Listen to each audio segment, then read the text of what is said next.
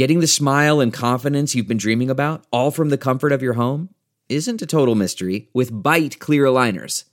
Just don't be surprised if all your friends start asking, What's your secret? Begin by ordering your at home impression kit today for only $14.95. Byte clear aligners are doctor directed and delivered to your door. Treatment costs thousands less than braces, plus, they offer flexible financing, accept eligible insurance, and you can pay with your HSA FSA. Get 80% off your impression kit when you use code WONDERY at Byte.com. That's B-Y-T-E dot com. Start your confidence journey today with Byte. Hi there, it's Julia Louis Dreyfus. You may know me from my podcast called Wiser Than Me, where I talk to older women and get their wisdom from the front lines of life. I was amazed by how many people told me our show made them look forward to getting older, which is why I'm here to talk about season two of the show. Sally Field, Billie Jean King, Beverly Johnson, Ina Garten, Bonnie Raitt, just to name a few. All hail old women. Wiser Than Me season two is out now from Lemonada Media.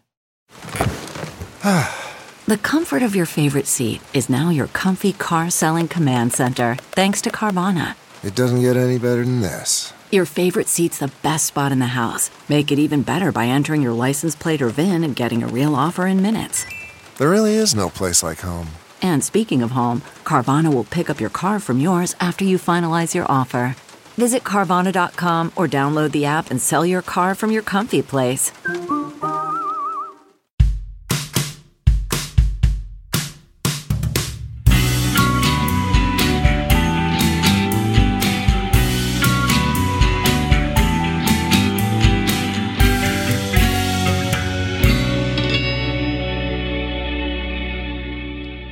What's up, everybody? Welcome into another episode of True Crime and Cocktails. We're so glad that you're here. As always, I am your host, Lauren Ash, and as always, I am joined by my co-hostess with the most S, Christy Oxborough. How you feeling?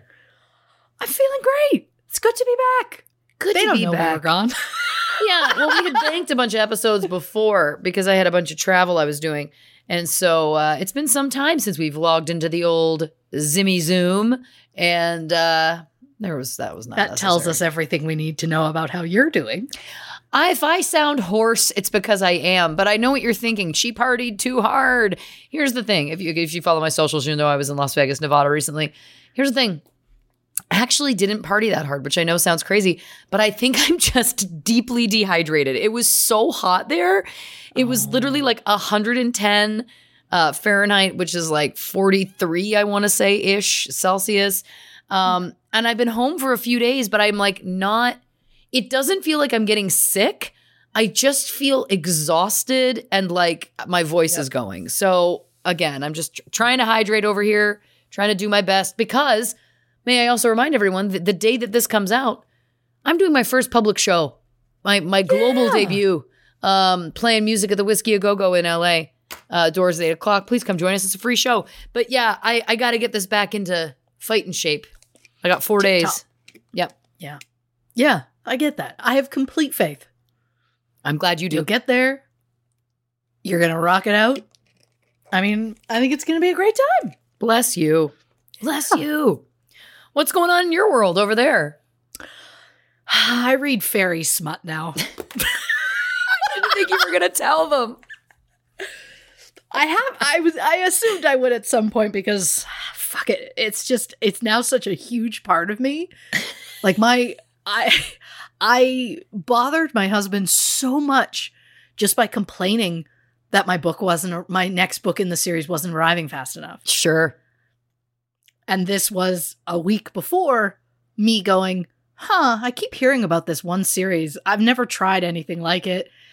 I don't know. It's some sort of fantasy genre. I've never really done that. Ah, I guess we'll give it a try.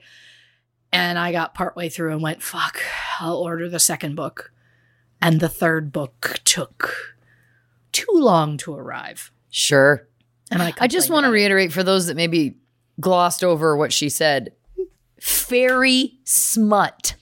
hmm Fairy smut, which I, to be honest with you, I did not know that that was a literary genre, if I'm being honest. Oh. It's a genre. yeah. Yeah. Um I I mean, in my, uh, it's not even in my defense.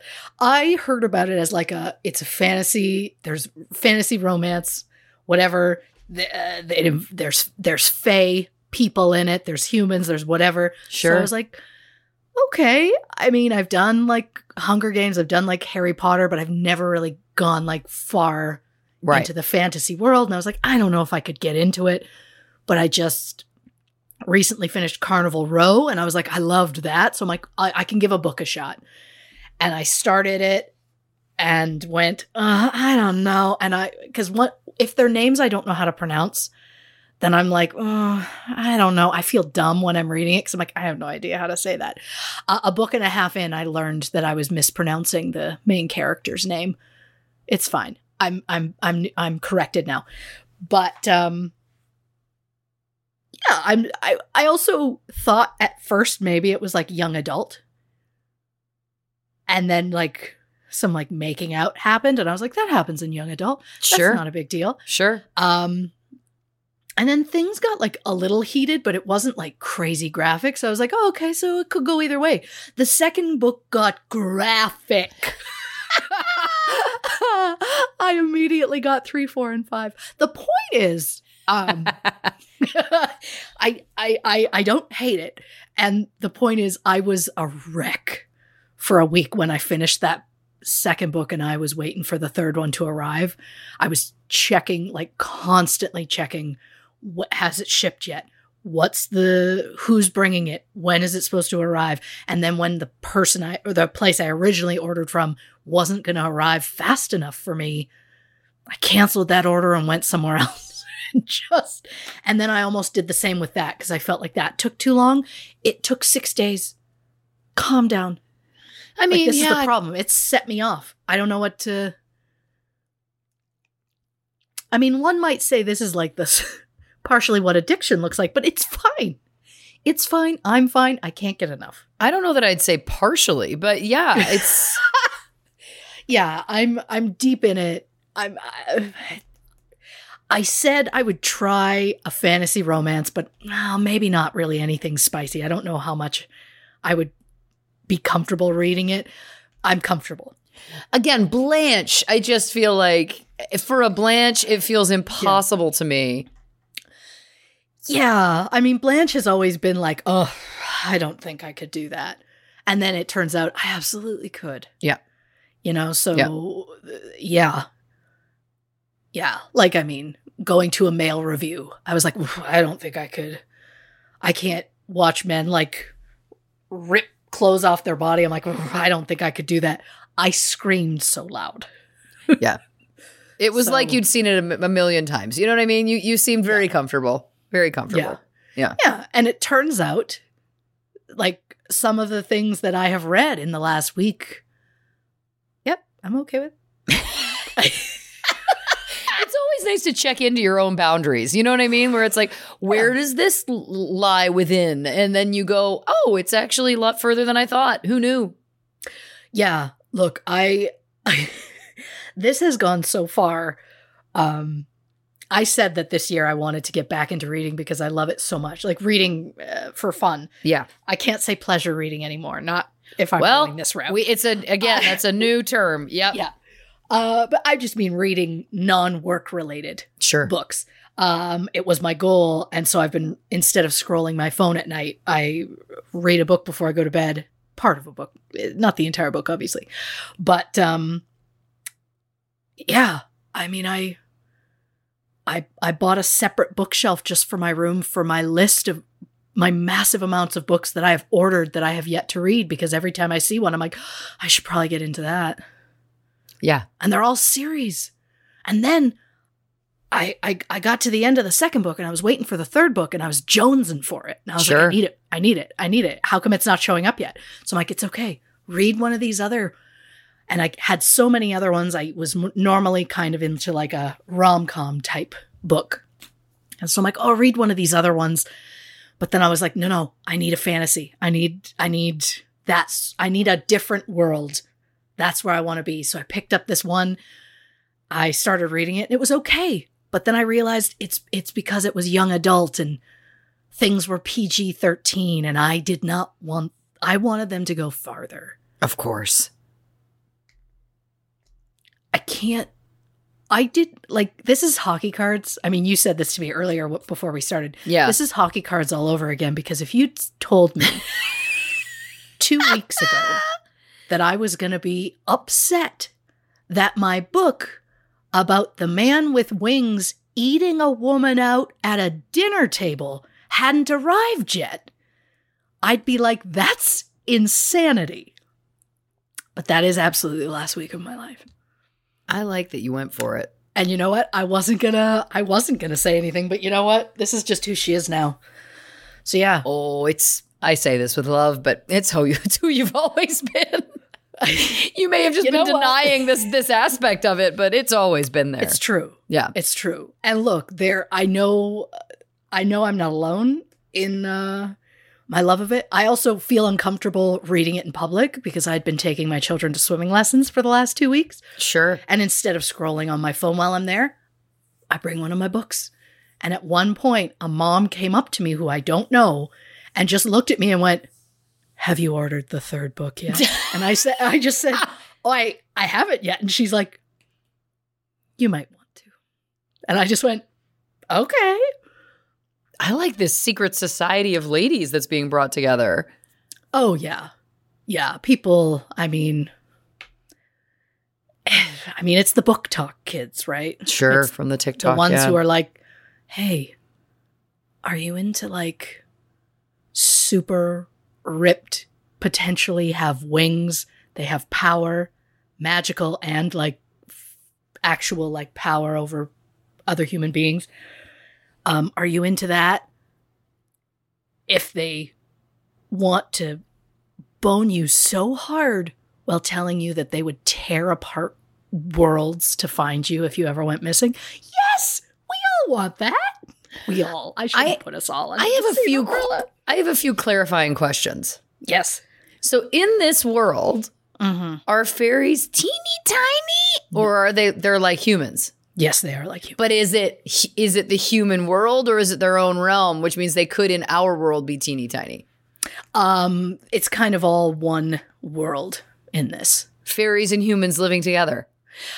Well, I love I love that I'm like, well, well, if you want to get into it, there is one specific city where that happens, but nobody can know about it because they live peacefully and people don't believe that they can live be peaceful. Um, but they have for thousands of years, but only in that place. The point is, in this whole world, in this like country, uh, humans and uh, fae, if I may, uh, are kept separate because humans fear fae because thousands of years before they used to enslave them and they always feel like the fae are going to kill them so they The Fae away. used to enslave humans. correct So they're they're human sized. oh they're bigger than that Oh wow. Okay. I have another couple of questions. Yes. So I just can't imagine like I feel like wings out of a human sized fairy Mhm. in theory would be beautiful, but in practice would be terrifying. Don't you think that would be scary? um two schools of thought on that. One one kind of but uh, fr- from what i get they can sometimes show the wings but sometimes you don't see them. They Oh, make it so you see them but sometimes don't. Again it, there's a layer of magic. But second point of that the 90s movie michael starring john travolta where he was an angel Uh-huh. I'm, I'm was very familiar. my first foray into is an angel attractive or not. And uh, I had a very big crush on John Travolta a very long time ago. And when I think of that movie, I think of Andie MacDowell and how fucking charming she is.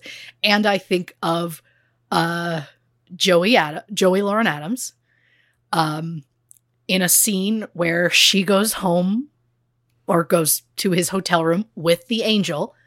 He takes his coat off and you don't see them on camera, you but you hear Joey Lauren Adams yell, "Wings!" Cool. And they have like the hottest sounding sex. I'm realizing this has been built into me for decades. And what I like is that with only two clarifying questions, we managed to get there. That would be sessions with a typical therapist. You know, that's really Yeah. something. Um, yeah. Should I have brought this to everyone's attention? No. Oh, there's so many people who are listening right now going like, I feel seen. I guarantee. Oh, it. there are people who are like, "What is it? Is it this?" And I'm telling you, it is. It's it's a court of thorn and roses. It absolutely is a that court series. of thorn and roses Yes, or a quart, a court, like a because they have different courts. like a court. Yes. Okay. Yeah. I made a gavel mo- motion for those listening. okay. Um, I do have one final question. Now, this, it, it, it, sorry, it's a two-parter. Uh, first, first part is just very easy. Do the Yeah. both? Do all genders of fairies have wings? It's not just like one gender has wings. Uh, from the best I can tell, yes. Okay. Has there been a scene yet where they're flying and they bone in the air?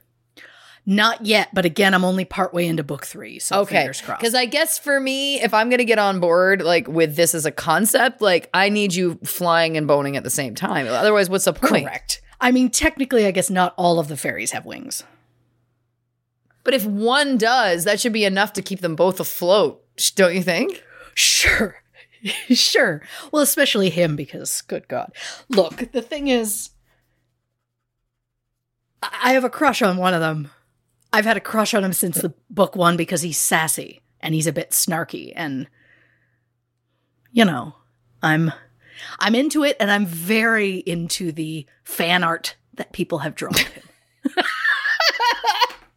Well, but I'm too scared to Google too far because I don't want a spoiler for what happens. no, don't. Don't because I'm too yet. far. I, this is like a couple years old by now, but I was told there's the five in the series and that's it.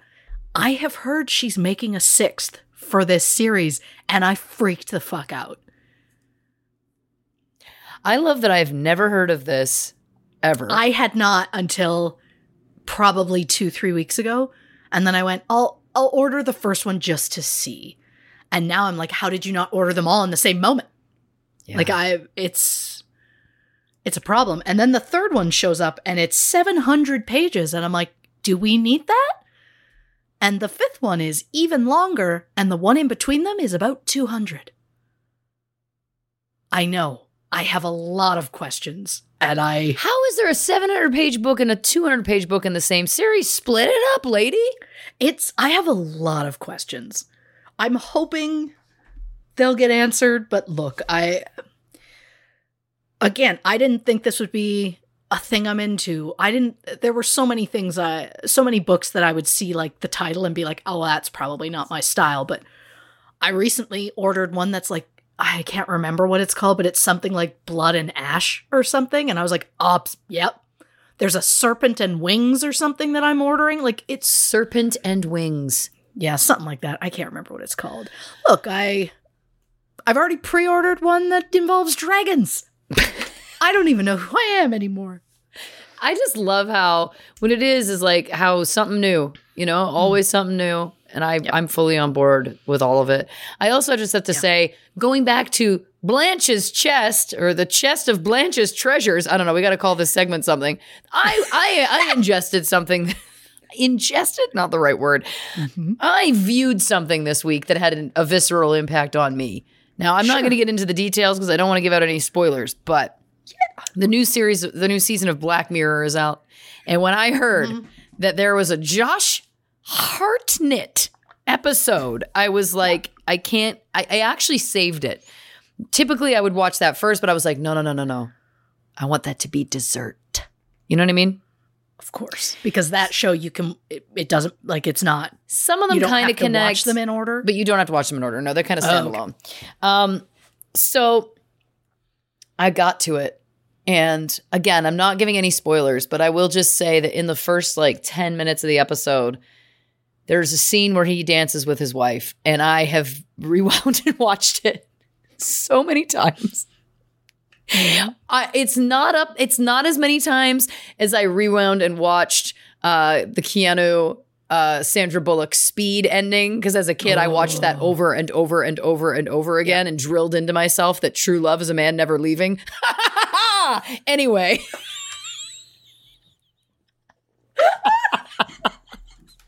I'm kidding. We're okay, I'm folks. Half kidding. Um, no, no, no. We come about it honestly. But my point is, is uh, thank you to Josh Hartnett and thank you to Black Mirror. Like really stellar work. Just really shout out Aaron Paul also in the episode. They were great. It was. I thought it was a really great episode of the show. If you're a fan of that stuff. Um, and I just was the biggest Josh Hartnett fan growing up. Like the Yes. biggest. Christy can attest to this. Like I loved him. I wrote a script for the movie you two were supposed to be. I forgot about that. That's right. Yeah. Do you still the next that? door neighbors who fell in love. I want to believe it's somewhere. We have to find that. We have to find that. Yeah. It was cute. It was a good idea. Um, listen, what you drinking over there? um. Oh, I'm. I'm doing cherry whiskey and coke today. Good for you. Yeah. Look again. It goes down. Goes down well with my fairy smut. Yeah. Fairy smut. I just love it so much. Well, listen, I'm I'm just desperately trying to uh, to hydrate over here. I've I've killed two Gatorades and I'm just on water. Um, I gotta again. I gotta get these pipes. Me me me me.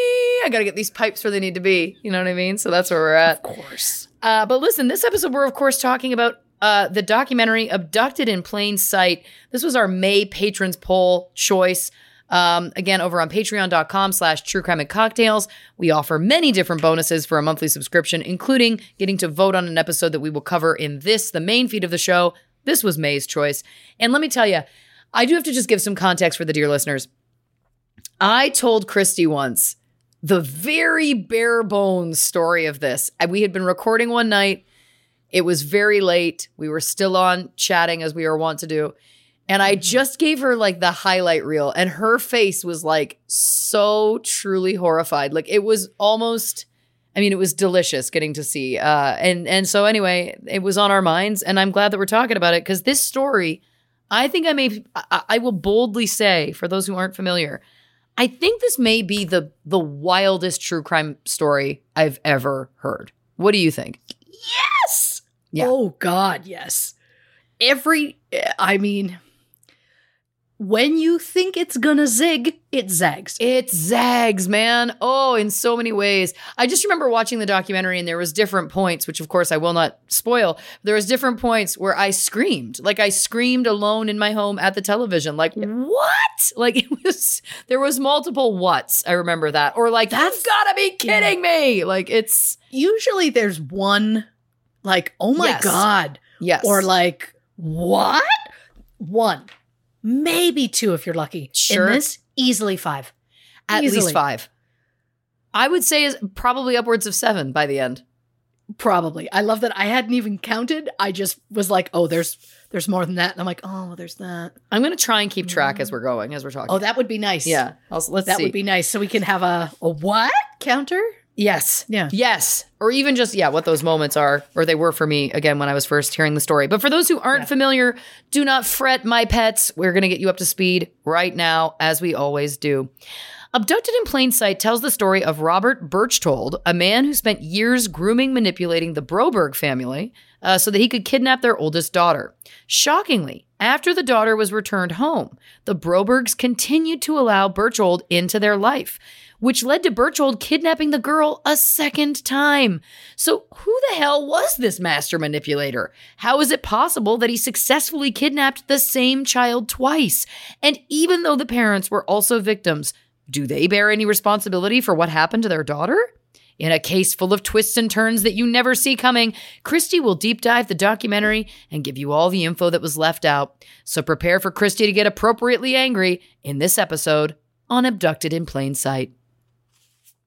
Because as we know, if it involves a child, oh, mama's getting angry. Oh, sure. As a mother. So I, I get angry a lot as a mother. in this. I had to dial back when I was making notes. Not on our account. My anger, you know? Uh, this should never have happened. Oh, I mean, none of these ever should have happened. But I But think that there's that element in this. And listen, we'll talk about it obviously as we go through and, and at the end also. But I think the element in this that's so scary to me is that quite often in true crime, it's like you're in the wrong place at the wrong time. Or you, you just Sure. happen to be it's it's a it's a game of chance. And that's terrifying on its own. But the idea that this was so long such a long running manipulation and that it led to the the things that it led to. That's creepy in a much different way to me Oh yeah. Because it This wasn't was like set up for years. Yeah. It wasn't like I know I always reference Gacy, but again, it's the one that, that broke my brain. But it's like that was like a, a, a predator who pounced and it was like you were just in a bad situation. Like very usually very quickly. You know what I mean? This Yeah. it was again, it was just ongoing and like you said, arguably completely avoidable. But Every part of it. Yeah. I can't. Well, But here we go. I'm gonna. So I can't. I'm gonna. Just like Yeah. you and that fairy smut. You know what I mean? oh, oh, that's just a new part of my life that uh, I think I'm just, I think 40s for me is just becoming who I was meant to be, who I've been all along and have been too clutching my pearls to be. Yeah. So now I'm, I'm, I'm, I'm out in the world as a smut reader. And my dream is someday to be a smut peddler. I was just gonna say that. She doesn't mean that how it sounds, folks. No, no. I mean it much more innocently than it sounds. I did say to her earlier, God, I'd love to write something. I don't know if I could do it smutty. I think that would be your life's work. It's probably your biggest calling. I need to believe it. I need to I need to believe that the second I'm like, "Oh, this is done," and look at it and go, "I was meant to do this. How have I not been doing this?" Yeah. I've already envisioned the office space I would like to to to write in. Ironically, with fairy lights. Oh my god. I had fuck, you're right. I'm just here I'm to be a mirror, baby. oh god i've also envisioned the uh the actors who i plan on having characters after so that i plan on having photos of them around so i can make sure to see their face when i'm it's fine. I vote Well, for Josh Hartnett, but that's neither here nor there. i've already written a script for him and he wouldn't do it. I kid he it was, it was in a spiral notebook that he does not know exists. Well, god i should try and find it. never say never. not the point not the point. So disclaimer on the episode. This episode will contain mentions of suicide and sexual assault involving child victims. So trigger warning for those who need it. Robert dean broberg known as bob was born december 11th 1937 in pocatello idaho. You know who else was born in Pocatello, Idaho? Branden Steineckert, aka former drummer of The Used and current drummer for Rancid. Thank you. We met him once at the Warp Tour in like, I want to say 2003 ish. Mm, something in there. Uh, he was very nice. I may or may not put a photo of that very meeting in the case file. It feels weird to do that, but it's also weird to be distracted this early in the show. So, Bob. Bob graduated in 1956 and attended both Idaho State University and Brigham Young University. As members of the Church of Jesus Christ of Latter day Saints, Bob and his twin brother Richard went on an LDS mission to Norway from 1958 to 1960. When he returned home, Bob attended Hutchinson School of Floral Design in Portland, graduating top of his class. In 1961, Bob purchased Atkin Florist, which he ran for nearly 40 years. He also served as the president of the Idaho State Florist Association. On April 20th, 1961, Bob married Mary Ann Buck. The couple had three daughters Jan in July 1962, Karen in 1964, and Susan in 1966. The family lived in Pocatello, where Bob ran his flower shop and Marianne worked as a stay at home mom.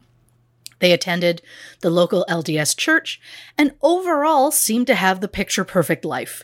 Jan later said, quote, I had a wonderful childhood. My first 12 years of life were ideal. While at church in June 1972, Marianne met Robert Berchtold, who had recently moved to town with his wife Gail and their five children, Jerry, James, Joseph, Jeff, and Jill. I do not know why they all had J names, but they had a theme.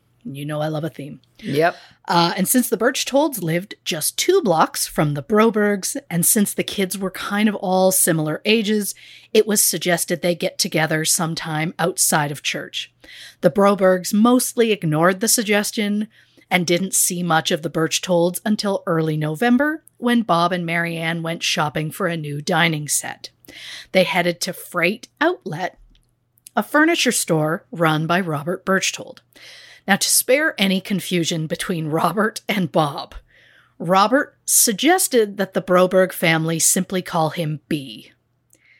So I will refer to Robert Berchtold as B for the rest of this episode for the sake of consistency.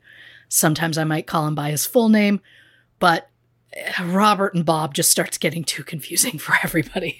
So, after the new furniture was delivered to the Broberg house, B showed up with a large fruit basket and insisted that the Broberg family come over for dinner.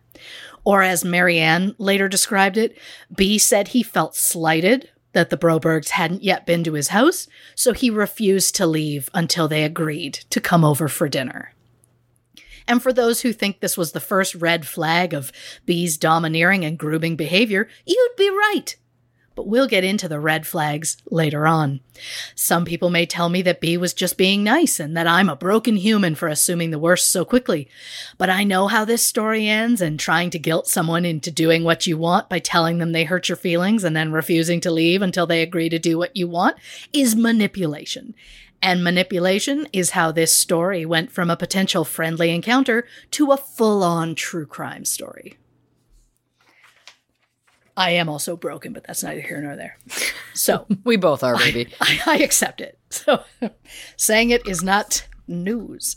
So the Broberg family did, of course, end up attending that dinner, and the two families immediately hit it off. The kids got along, the parents got along, and as the Brobergs later put it, there was a best friend for everyone. And because of this immediate closeness, it didn't seem odd when just days after the first dinner, B showed up at the house and asked Marianne if he could drive her daughters to school. Marianne suggested maybe they could carpool, but B was adamant that he would drive the kids to school. He said it was on his way to work, and he was just trying to be a good neighbor. Just let me be a good neighbor. Again, pushing it. The family soon became inseparable, and it wasn't unheard of for B to spend time alone with the Broberg daughters. He became like a second father to them, showering them with gifts, although most of his attention was directed to Jan, whom B referred to as Dolly. Yeah, I don't I don't care for it. That immediately turns my stomach, but neither here nor there. Jan later said that she felt completely safe with him. And Marianne and Bob were drawn to B. He was charismatic, friendly, attractive. Shortly after they started spending time together, B started calling Marianne while he was at work, asking her to bring him some lunch. And this is yet another red flag of B's manipulation. If he really just wanted food, he was a grown ass man. He could have gone to get it himself. Or could have possibly contacted his own wife about it but he specifically chose to call Marianne because gaining her trust was part of his long con. And you'll start hearing more signs of that con the further we get into this story. B flirted with Marianne, who later said that he made her feel good about herself. He told she said he brought an excitement into her life that had long disappeared from her 13-year marriage. B told her his marriage was unfulfilling, sexually speaking, and that he wished his wife Gail was as beautiful as Marianne. Ooh. So it should come as no surprise that B and Marianne started an emotional affair. And while Marianne admits to cuddling and kissing at some times, she said at this point in the story, it never went beyond that. Later on, it was discovered in some of B's writings that he mentioned one particular encounter with Marianne. He said the encounter, quote, sickened him, but that he needed to put up with it because, and I quote, this is the price you have to pay to be with your dolly. Oh. I know. That's our first one. Ugh. yeah. That's... How many times are we going to say that today? A lot. Uh, I say this with complete seriousness. Barf. I love that I felt the need to write that. This guy makes my skin crawl. But unlike the Brobergs at the time, I had the advantage of going into this knowing what a complete monster B Yeah. was. Now, as with many siblings, Jan and her sister Karen shared a bedroom in the basement of the Broberg house. In their case, the room was quite large. So, in the summer of 1974, B suggested they build a wall in the middle of the room so that Karen and Jan could each have their own room. B said, I mean, the girls are getting older. It was time they had their own space. Uh, at the time, Jan was turning 12 and Karen would have been about 9 or 10. Marianne said that they originally planned to split the bedroom between the, like, on their own. However, due to a lack of extra money, they kind of put that project on hold indefinitely. But B offered to do the work himself for free. The Brobergs only had to pay for materials. When they offered to give B money for his work, he said, quote, There are things you do for those you love, and it comes without a price. Oh God. But of course, we all know he wasn't doing this out of the goodness of his heart. He was doing this for his own nefarious reasons, mainly to separate Jan, as again, part of that long con I mentioned earlier. So by this point, the Brobergs had been close friends with B and his family for about two years. They spent a lot of time together, including seeing each other at church. The kids were not only classmates at school, but they also had sleepovers and playdates. And sometimes the Broberg children, especially Jan, would go on trips with the Berchtolds. So by the fall of 1974, the Broberg and Berchtold families were completely intertwined. So it didn't seem strange when B asked Marianne if he could take Jan horseback riding after school on October 17, 1974. Marianne called Bob at work to ask what he thought, but Bob said no. Despite not being told yes, B showed up at the house a few hours later and asked Jan if she was ready to go. When Marianne told him no, B got upset and said, Don't you trust me? Which is a classic move when you're trying to manipulate someone. Uh, Marianne said Jan had piano lessons, so she couldn't go. B said he would drive her to her lessons and pick her up after. He promised he would have her back by supper. In the end, Marianne gave in and agreed. When Bob returned home from work, he said he wasn't angry at Marianne for letting Jan go. He understood how persuasive Berchtold could be. But when Jan didn't arrive home at on time, Bob and Marianne were concerned. According to the Abducted in Plain Sight documentary, the Brobergs waited several days before contacting the police because they didn't want to upset Gail, uh, B's wife. However, according to the Brobergs, Bob did contact the police the first night that Jan went missing. However, he didn't think at that point that Jan had been kidnapped.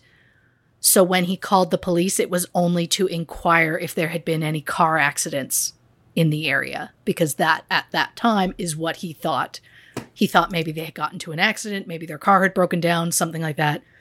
There was Right. no thought in his mind that his daughter had been kidnapped. Right.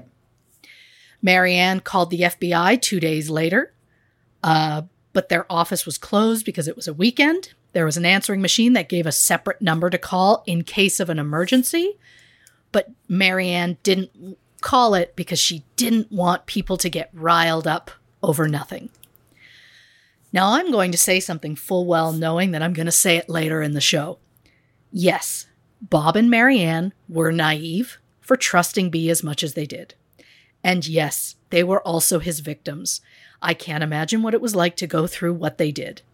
With that being said, and I'm probably going to get hate for saying this, but I'm going to say it, they failed their daughter. They put so much trust and faith in a man they had only known a couple of years that they didn't consider their daughter might have been in danger. And I know they were sheltered and they didn't realize that child predators were a thing, but they were uncomfortable with the idea of Jan going with him that day, and yet they let her go because they were more concerned about upsetting him than keeping her safe. When the FBI finally got involved, they discovered B's car abandoned 12 miles or 19 kilometers south of American Falls, which is about 30 minutes west of Pocatello. The passenger door window had been broken from the inside, and it was covered in blood. There were also traces of blood inside the vehicle. There were tire tracks on the ground and one set of footprints. Gail admitted to the police that prior to the disappearance, Gail had found B fixing up a motorhome at their storage unit. When the storage unit was checked, the motorhome was gone. Police believe that additional set of tracks found at the scene were from the motorhome. When B left for work the day he went missing, he told a sales clerk that he was meeting a man to exchange gold bars for cash. There was no word from either B or Jan for five weeks. At the time of their disappearance, B was 38 and Jan was 12. Mm. so, what happened in the weeks that they were gone? Well, according to Jan, when B picked her up from her piano lesson, he gave her an allergy pill before they headed to the stables. She said she fell asleep and had no memory of the drive. Was it really an allergy pill? Of course not. That man was clearly giving the child a sleeping pill so he could kidnap her without a fight.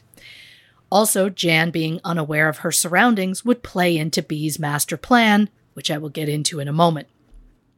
But the allergy pill is yet another sign of B's long con with the Brobergs. He started giving the kids vitamins, and when Marianne questioned it, B said his vitamins were better than those cheap ones that Marianne bought. He added that Marianne's kids were sick so often and his kids never got sick, so obviously his vitamins were better. Couple of things here. One, acting like you know better when it comes to someone else's children is gross. Stand down. And two, after B and Jan disappeared, the vitamins were tested and found out to be legitimate vitamins that he had been giving those kids. So, why give the Broberg children vitamins? I'm no expert.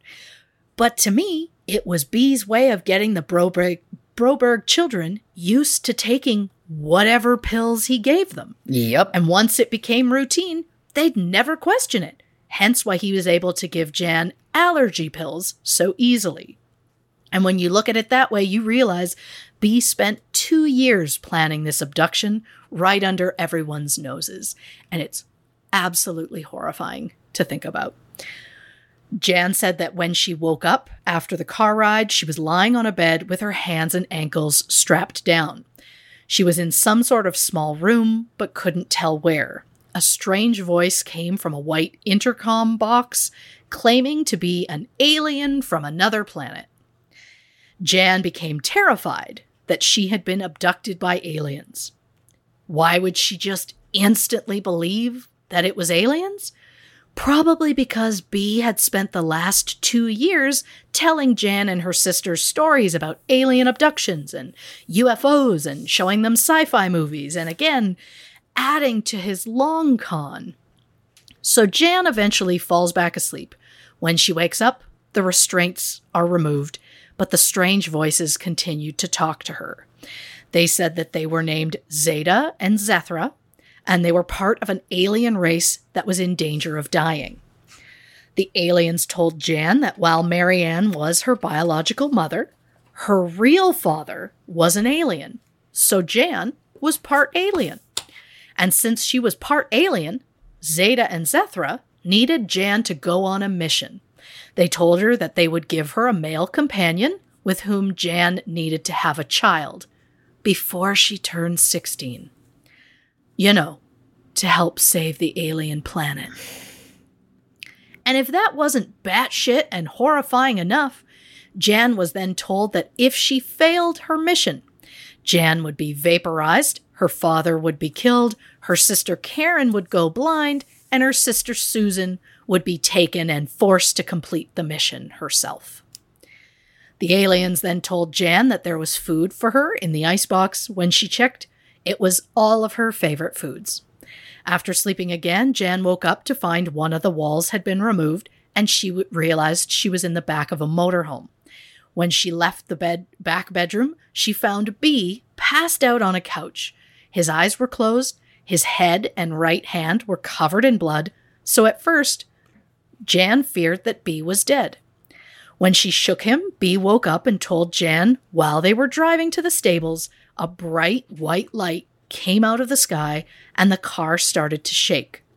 He said they told him that they wanted Jan and he tried to fight them off, but the aliens overpowered him. B told Jan, quote, I love you so much, I would die for you if I had to. B said they told him to start driving south and they'd contact him again with more instructions. Jan then told B about the mission that she was given and told him she was outright terrified. B told Jan she was chosen because of her strong belief in God. He then reminded her that Mary had probably also been scared when she became pregnant with Jesus, and that Jan should do as she's told, you know, just like Mary did. So not only was B not surprised by the mission, but he immediately supported it because he's a fucking creep.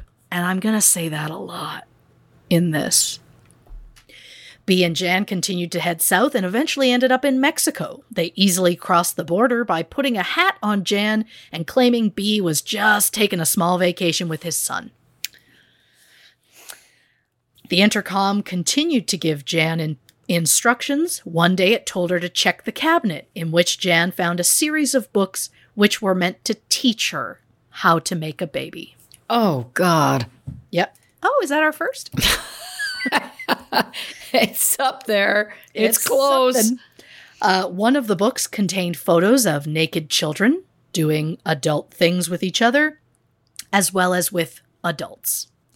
The mental anguish this man put this child through is shocking, and I know he never once considered what he was doing to her No. specifically. But B then suggested that if they were going to have a baby, they should probably get married. Again, he was 38, she was 12. He then got naked in front of her before going to have a shower, and when Jan was understandably horrified, B laughed and said, Oh, I've got nothing to hide, especially if we're getting married. This was around the time that the uh, sexual abuse started. Yeah. While in Mexico, B would drive the motorhome to a new location every few days. Jan was starting to get bored as she desperately missed going to school, but she was also terrified about the mission that she was given, and even more so that she'd fail. And those pesky aliens continued to remind Jan about the penalties that her family would face while telling her she had to do whatever makes her male companion happy. It's a horror show. This entire thing enrages me, and I'm gonna probably just yell for the next hour and a half. Just so that. we're all clear. I get that. Yeah. So not only was this monster keeping Jan from her family, while also sexually and mentally abusing her, he also drugged her. He gave her special vitamins every day, uh, which were basically sleeping pills. Then on November 19th, more than 30 days after B and Jan were last seen, B's brother, Joe, called the Brobergs. He said that B had called him, and while he refused to say where they were, he said that Jan was safe. Apparently, B and I have very different definitions of the word safe. Great point. B said that he would have brought Jan back weeks ago if the Brobergs hadn't contacted the police, which is a nice way to pass the blame off to someone else. B told Joe he would bring Jan home right away. Only if the Brobergs gave him permission to marry Jan. He told them it was the only way he'd be able to return to the country with Jan without B going to jail. The Brobergs refused. Joe, who admitted in the documentary that B had sexually abused their sister when she was six and B was 12 or 13 at the time, contacted the FBI, who tapped his phone as they waited for the next call. B called again, and this time the police were able to trace the call to a motel in Mazatlan, Mexico. The Mexican police took a few days to locate the motorhome, but on November 23rd, it was found and B surrendered peacefully. While at the jail, B gave a guard his wedding ring in exchange for being able to talk to Jan privately. And while I am relieved that the police found Jan, letting her abductor speak with her privately is not the move. While they spoke, B told Jan that he was being beaten and it was all her parents' fault because they had called the police. He then told Jan her family uh, to, or he told Jan to tell her family that he had simply taken her on vacation and that he had made a mistake by going too far. B then told Jan she couldn't tell her family about the vitamins he gave her every day or about the things that they do to make a baby. He also stressed that she couldn't tell her family about the aliens or the mission, as the aliens might find out that she's told people and then vaporize her. When the Brobergs arrived, Jan told them that it was their fault that B was in jail and that he loved her and wouldn't let anything bad happen to her. On November 26th, Jan was taken to a gynecologist who found no evidence of sexual abuse which I find interesting because we absolutely know that sexual abuse was going on. So I don't know how it could have gone unnoticed, but the Brobergs were relieved and they truly believed that nothing untoward had gone on. And for those who are screaming, How did they not know? Let's add to that feeling by looking at the red flags surrounding B leading up to Jan's abduction. At one point, B outright asked Marianne what she would do if he ever kidnapped Jan and took her to an unknown, unknown location. Marianne simply said she knew he would never do anything like that. B said he was joking because, quote, I don't want Jan. I want you. Oh. Marianne, Marianne's complete faith in B shows just how successful he was at manipulating them. B corresponded with families in Mexico looking to adopt a daughter. According to audio recordings that B made with an alleged therapist, B said he went to Mexico where the families lined up rows of young girls and he touched each of their faces until he decided on one that he liked. He described her as fair skinned with blue eyes and said that she was, quote, the kind of little girl I could love. Oh, God. This man is so fucking gross. Uh, B ended up choosing an eight year old girl named Rosa Maria. Her family agreed to let B adopt her, believing she would be given a better life in America. However, when B arrived at the border with the child, the Border Patrol refused to let him into the country with the child, so she was sent back to her family. B then went back to the United States and next time brought his wife Gail with him so that it looked probably more okay. Yeah. Uh, but but this time Rosa Maria's mother changed her mind and wouldn't let her daughter go with them. And I wonder if that woman knows that she saved her daughter's life by changing her. yeah. I don't know. I can't imagine what hell that child would have lived through had she gone with them. Uh, still continuing on with his red flags, because there were many. In June 1973, Jan went to the Berchtolds, went with the Berchtolds on a family vacation to Seattle. Why? I don't know. B said that Jan was acting strangely, so he took her back to the motel where she fell asleep really quickly, maybe as though she'd been drugged. Jan said she remembers waking up groggy and seeing B standing in the room, naked. Later that same summer, Jan and her sisters had a sleepover at the Berchtolds' house. All the kids slept out on the trampoline in the backyard. During the night, Jan woke up to discover that her underwear had been pulled down. Disturbed by this, she went into the house to talk to Gail. B said that he was watching the kids from the bedroom window and he noticed Jan was restless and kind of thrashing around in her sleep. Without being asked, B then immediately said, Well, I didn't do anything. He said, quote, I didn't touch you and would never do anything to hurt you. You have to believe me. Jan ended up spending the rest of the night with Gail in a different room. When someone immediately denies any guilt, despite not being accused in the first place, it really gives the impression that they have something to hide. Also, that summer, B approached Bob and Marianne and asked them if they'd take care of his kids if something were to happen to him and Gail. The Brobergs hesitated, because again, we're talking five children, and the Brobergs already had three. Um, uh, the Brobergs then suggested maybe B should choose a family member instead.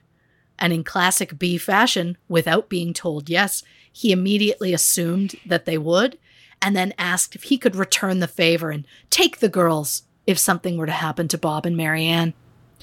Bob said he'd already made arrangements with his brother Richard to take the girls. They kind of they were twins, so they said they would both take each other's children should something happen.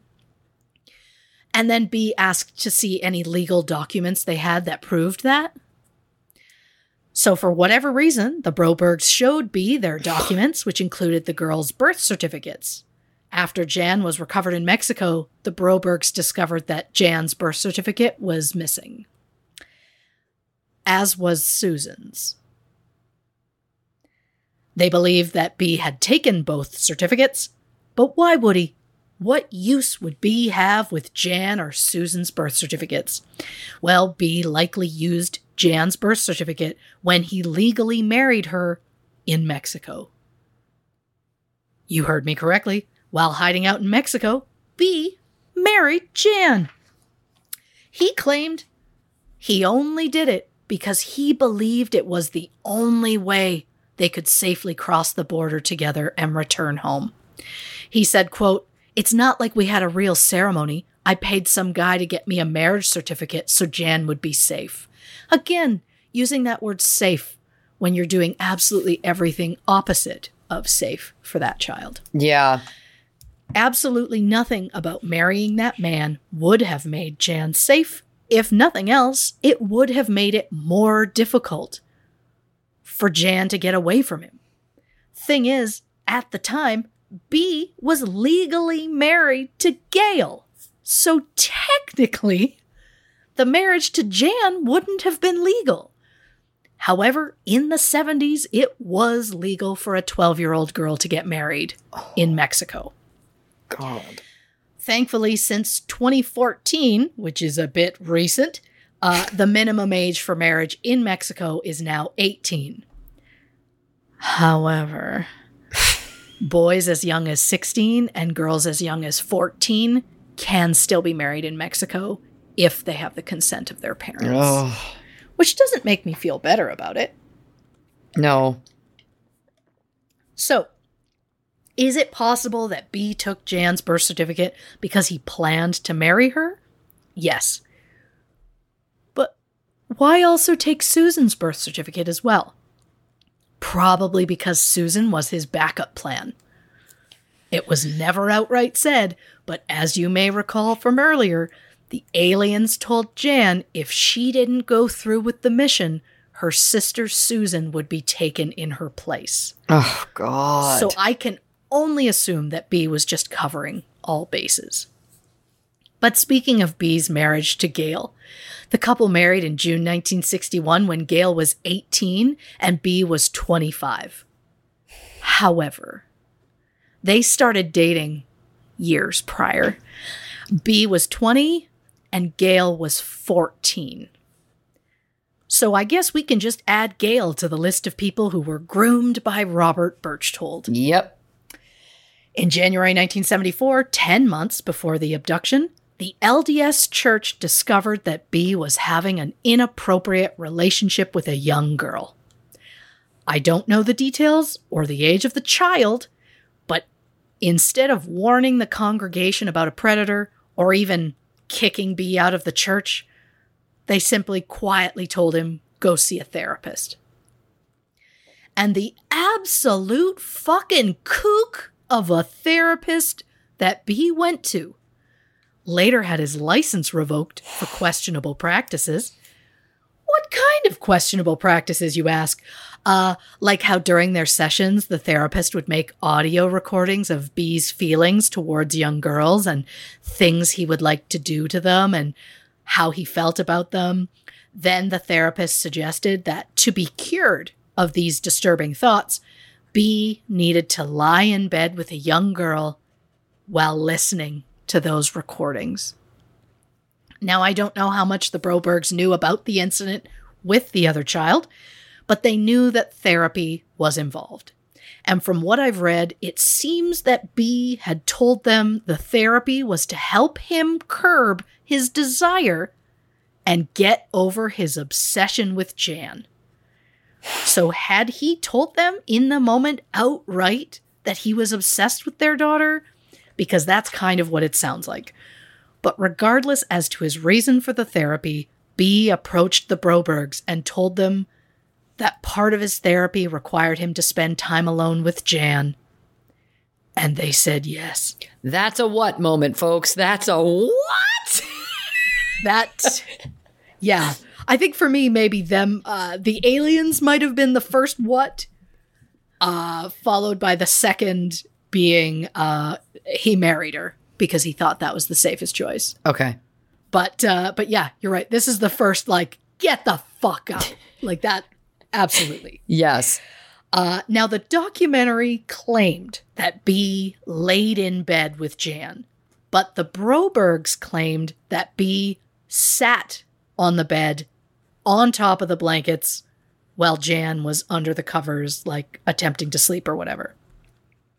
He would also often like read her stories, that kind of thing. But he would listen to the recordings during that same time. Recordings included such vile lines as, quote, I knew that I found the little girl that I was searching for. And then after a point when he started talking about kissing her, he said, quote, no man could love any woman more. Gross. Not a woman. Nope. She's a fucking child. So, whether B laid in the bed with Jan or sat there while she was in bed, uh, however it worked, it happened four times a week for six months. Marianne said, quote, Neither one of us were comfortable with him doing it, but it was part of his therapy. Again, I know they were naive and completely manipulated by this man, but B's therapy was not your problem. If you're uncomfortable, it's probably because your gut is trying to prevent you from making a mistake. Gail blamed the abduction on the fact that B suffered from manic depression. B blamed the Brobergs. he claimed they contributed to his mental problems because they knew about his depression and yet they encouraged him to spend time with them and their children. Which, for Christ's sake, that's a weak fucking excuse. Also, the Brobergs claimed that they didn't know about his depression until after he kidnapped Jan. B also blamed his childhood. He told Bob that he needed the therapy because he had been sexually abused by an aunt when he was a child. Do I believe that? I do not. Because three years later in court, B said that he was sexually abused by the workers at his stepfather's ranch. So it's almost like he forgot who the abuser was uh, first time around. Right. Uh, it feels like B was still manipulating the Brobergs by shifting the blame to them so that they wouldn't go through with the trial. And while the police told the Brobergs to stay far away from the Berchtolds, God, Marianne just really struggled with the idea of losing their friends. On Christmas Eve, about a month after Jan returned home, Gail went to the Broberg house to speak privately with Bob. She asked Bob to drop the charges against B and said if they didn't, B would publicly expose something about Bob that could cause him to be seen as an unfit parent. What was that thing? Get ready for big what number two? oh, in late 1972, B and Bob were out for a drive when B pulled over in a deserted area. B told Bob that his marriage was in crisis and he desperately needed some sort of sexual release. He claimed that he and Gail hadn't had sex in over a year. Bob noticed that B had an erection. So Bob told him, Well, go home and rectify the situation with your wife. However, B suggested that, you know, since we're here, maybe Bob help him out. Bob was stunned. Bob said, or Bob B told him, just just reach over here and help me out. Bob said no. B kept begging him. He said, quote, It's just kid stuff, you know, that we did with our brothers and cousins on the farm. Now, I may not have been raised on a farm, but I just don't believe that's true. But B had a plan and needed something to blackmail Bob with in the future. So he made it seem like it was no big deal. Like some loser in high school that tries to force his girlfriend into having sex by saying, everyone's doing it. And shockingly, Bob gave in. and to be blunt, because I just don't know a nicer way of saying it, Bob gave B a handjob. And that, dear listeners, is what? Number two. I, I mean, will say, of everything in this, this is not the thing I thought was going to happen. Not in a million years. It's again, it's the, yeah, I, yeah. I know. I, I know. Again, I know. wowza. Bob said it was the most shameful thing he's ever done. And I think because of it, Bob was just less interested in the Berchtolds than his family was. Because after that, Bob was like, I'm done with them. I don't need to deal with it. But Marianne and Jan were like, not done with that family. B threatened to tell the church that Bob was gay and that he had forced himself on B. The church would likely throw him out, and Bob would be seen as an unfit parent and have his kids taken away. It was a different time. Of course, B was just using a situation that he had caused to further manipulate the Brobergs into doing what he wanted.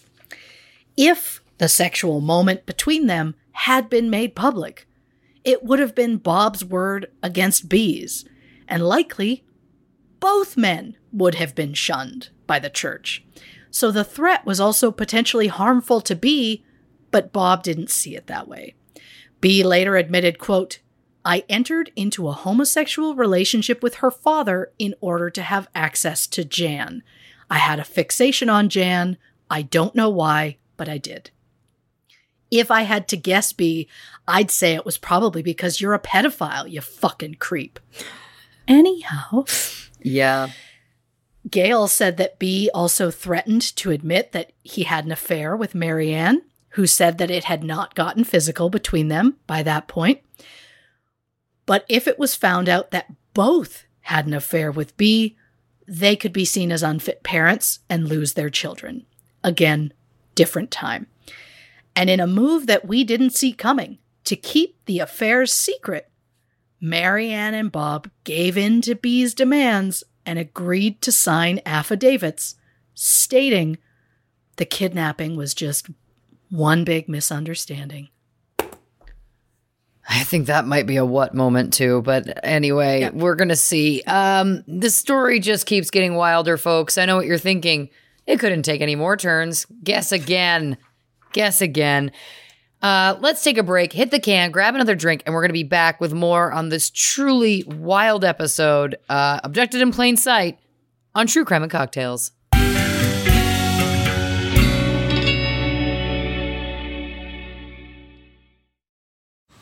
Man, that sunset is gorgeous. Grill, patio, sunset. Hard to get better than that. Unless you're browsing Carvana's inventory while you soak it all in. Oh, burger time. So sit back, get comfortable. Carvana's got thousands of cars under $20,000 just waiting for you. I could stay here forever. Carvana, where car buying meets comfort, meets convenience. Download the app or visit Carvana.com today. CarMax is putting peace of mind back in car shopping by putting you in the driver's seat to find a ride that's right for you. Because at CarMax, we believe you shouldn't just settle for a car, you should love your car. That's why every car we sell is CarMax certified quality so you can be sure with upfront pricing that's the same for every customer. So don't settle. Find love at first drive and start shopping now at CarMax.com. CarMax, the way car buying should be.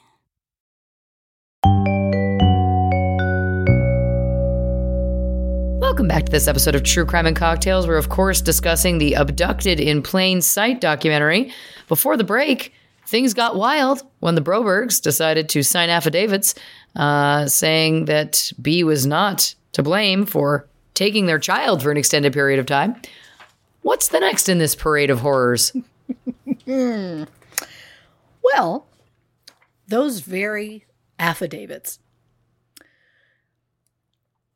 had statements like, quote, My daughter was not taken by force or against her will, nor was she held or confined against her will at any time while in the company of the defendant. Marianne's specific statement, quote, under all circumstances, I honestly believe there is a strong possibility that the defendant was under the impression he had my husband's and my consent to take my daughter with him when he left in October. And while it is shocking to most of us that they even agreed to sign these in the first place, according to the Brobergs, something that was left out of the documentary is the fact that the Brobergs retracted those affidavits four days after signing them. B's trial got postponed, and after 30 days in prison, he was released. Uh, B took the opportunity to move south to Ogden, Utah, where he went to work at his brother Joe's car dealership. Joe said that B was immediately one of his best sellers, as he seemed to have a gift of selling people anything. And yeah, Joe, your brother was a master manipulator. Keep up, Joe. Anyhow, I mean, look, at least Joe called the FBI at one point. I will say that. Yes, that's true. On weekends, B would make the 129 mile or 208 kilometer journey from Ogden to po- Pocatello to visit his family and attend church. And the grossest part is the congregation welcomed him back with open arms like he wasn't a complete monster. B waited outside of Jan's Sunday school class and told her she would be hearing from him soon.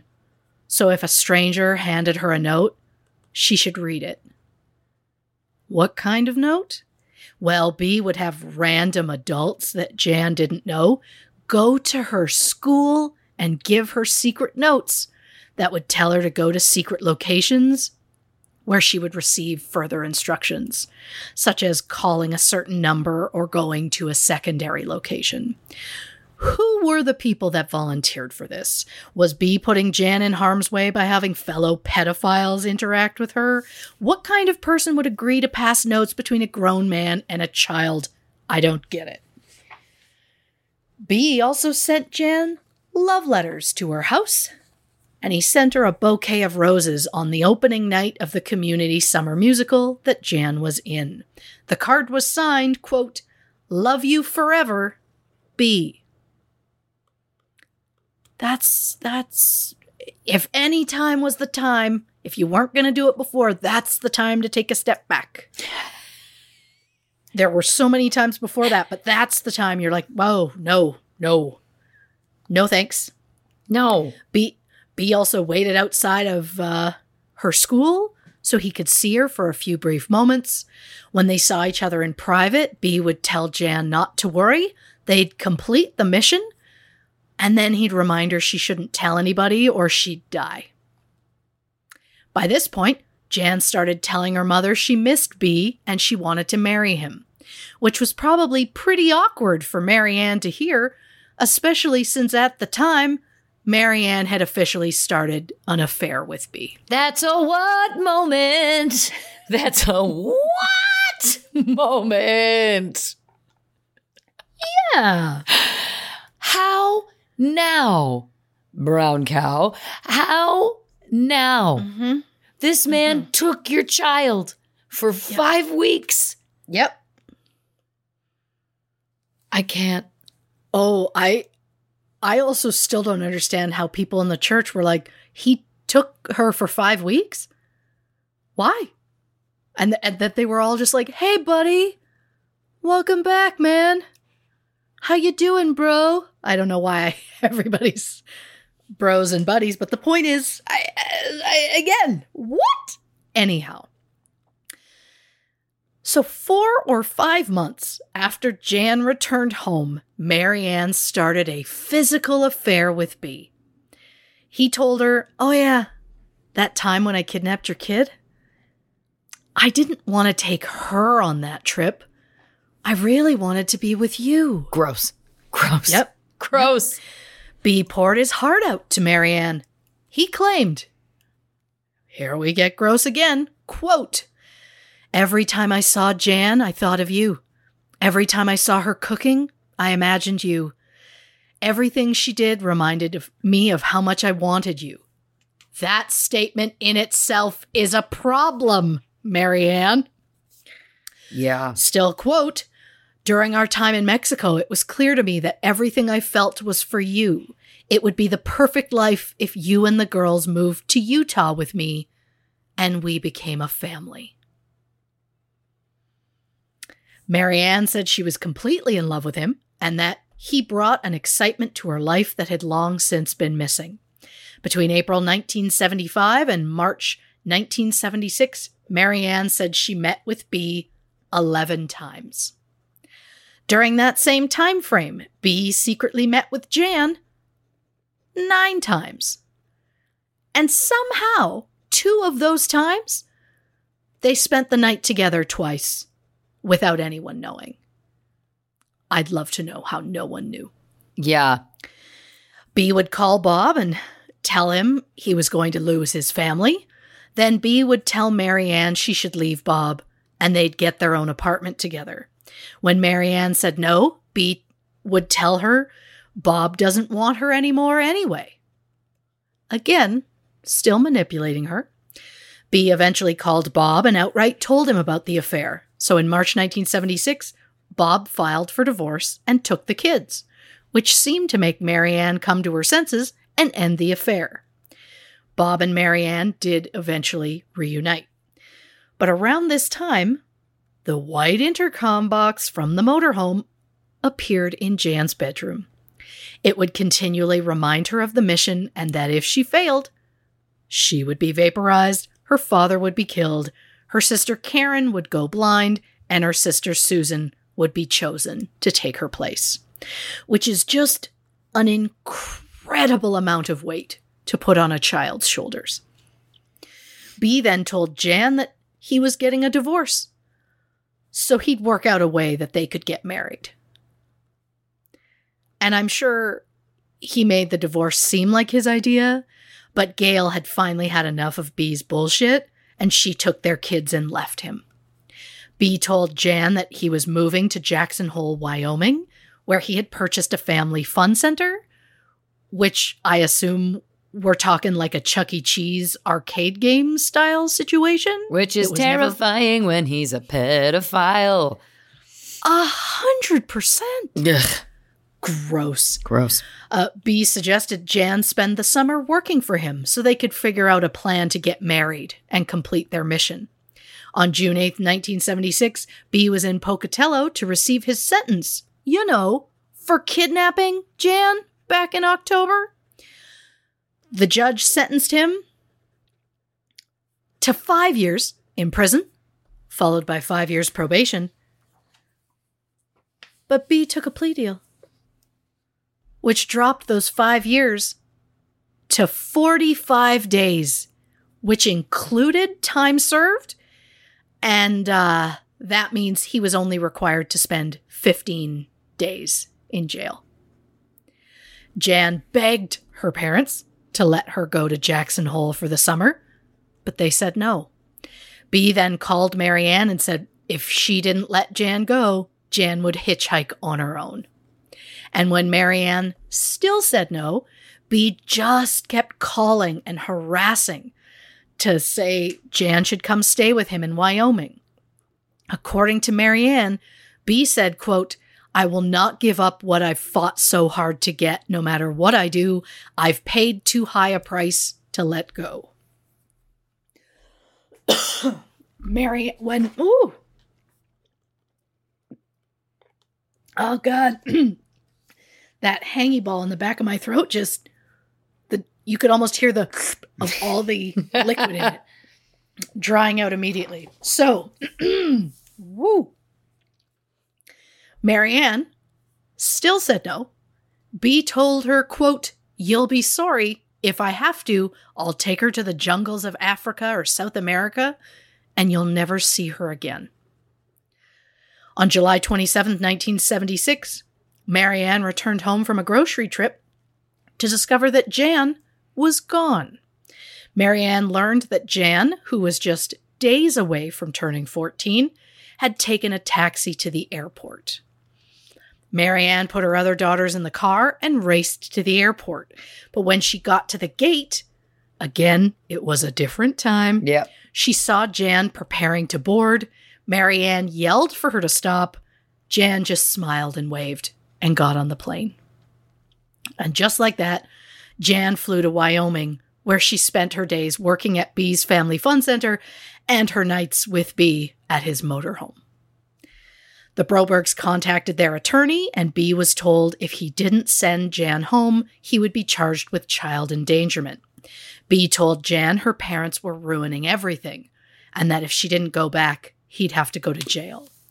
So after two weeks, B reluctantly brought Jan back to Idaho, complete with all the gifts he had given her because showering Jan with gifts was all part of his manipulation and grooming. Jan called her father from a payphone to say she was back in town and she needed a ride home. When Bob arrived, he saw B, who ran for the car, shouted, Thanks for everything, before blowing a kiss at Jan and speeding off. I've said it before and I'll say it again. Robert Berchtold was a vile man. Bob got Jan into his car, loaded up all the birthday gifts that had been given her, which included a sewing machine. This fact will become relevant momentarily. Once Jan was home, the Brobergs believed their trouble was over. However, B would not stop calling them. Whenever Bob heard B's voice, he just hung up immediately. Marianne, though, would take the calls and listened as B threatened to take Jan away, telling Marianne she'd never find her daughter. One of Marianne's daughters suggested maybe they change their phone number. But Marianne said if they did, B would find out what the new one was and keep calling. At one point, B said, quote, I will have Jan, so help me God. I have made promises to her I intend to keep. On the morning of August 10th, 1976, Bob went downstairs to wake Jan and discovered she was missing. She had left a note that read, quote, Dear Bob and Marianne, you won't let me do what's right, so I'll do what's wrong. It ended with, quote, I just want to be me and have B. Please, before all of us are destroyed, let me go. Soon after, B called the Brobergs frantic and said, What in the hell's happened? I just got a phone call from Jan saying she ran away from home. Marianne said they hadn't heard from Jan and they had no idea where she was. When B called them again, he told them Mary he told Marianne that Jan told him she would only return home if her parents gave her permission to marry B. Marianne refused. B called constantly, saying he'd spoken with Jan and she'd come home, but only if they were allowed to get married.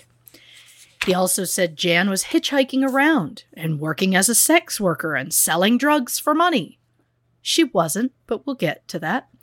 In the hopes of getting them to say yes. When they still said no, B yelled, quote, It's obvious you're not concerned about Jan. That little girl could be anywhere and you couldn't care less. Another time B told Marianne, quote, I guess it's up to me to find her since you don't seem to give a damn. The Brobergs then made another decision that will make us all scream. And they waited two weeks before contacting the police. What? That's another what moment. Thank That you. is what number four. Thank you so much. Uh, why'd they wait? Because they feared what the press would say if they learned that Jan was gone a second time. Two weeks after she disappeared, Jan called her father at work to tell him that she wanted to come home, but he needed to sign the papers. She said, If you love me, you'll sign the papers. B then called Bob and said he would give Bob anything he wanted if he would just give B permission to marry Jan. What could B possibly offer Bob? Well, he offered Bob money. He offered him his car. He offered him his children. B offered to just give Bob all of his children, which Bob didn't want, I might add. But Bob was adamant that Jan would not be marrying B. On September 1st, Jan had been missing for three weeks when Gail Berchtold dropped B off at the Bannock County Jail to serve his 15 days. While in town, Gail stopped by the Broberg house. Marianne asked Gail if she'd heard from Jan. Gail said no. Gail uh, then said, While she's here, she's going to pick up that sewing machine that B had given for Jan uh, for her birthday. Gail said it was an expensive gift and she could actually really use it. Marianne said no. And I would have personally shut the door in her face.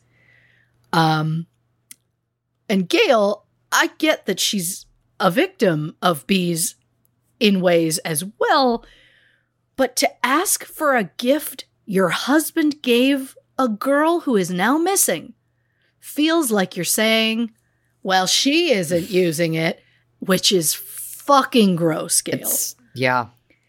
And speaking of Gail being gross, while talking to Marianne, Gail said that B told her Jan wanted to marry him. And Gail had the audacity to say, quote, Well, if she were my child, I would give my permission. I'd rather have her married and know where she is than go through this uncertainty. Well, Gail, I am glad that Jan was not your child. Yeah.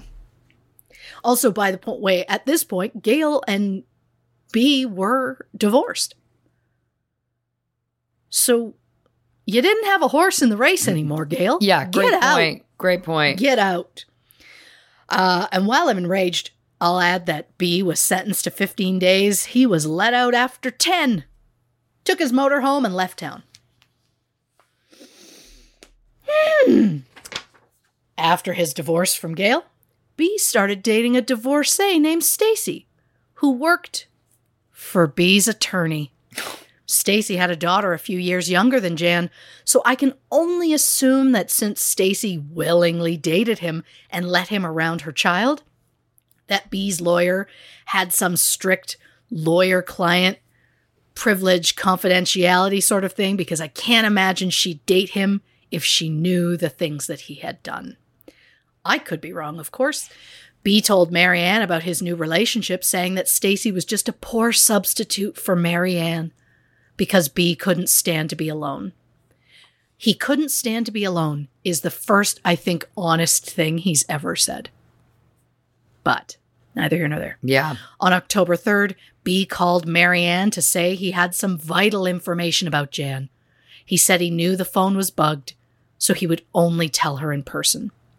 Marianne agreed to meet B at a cafe on the border of Utah and Idaho, but said she'd be bringing Bob with her. B said either she comes alone or doesn't come at all.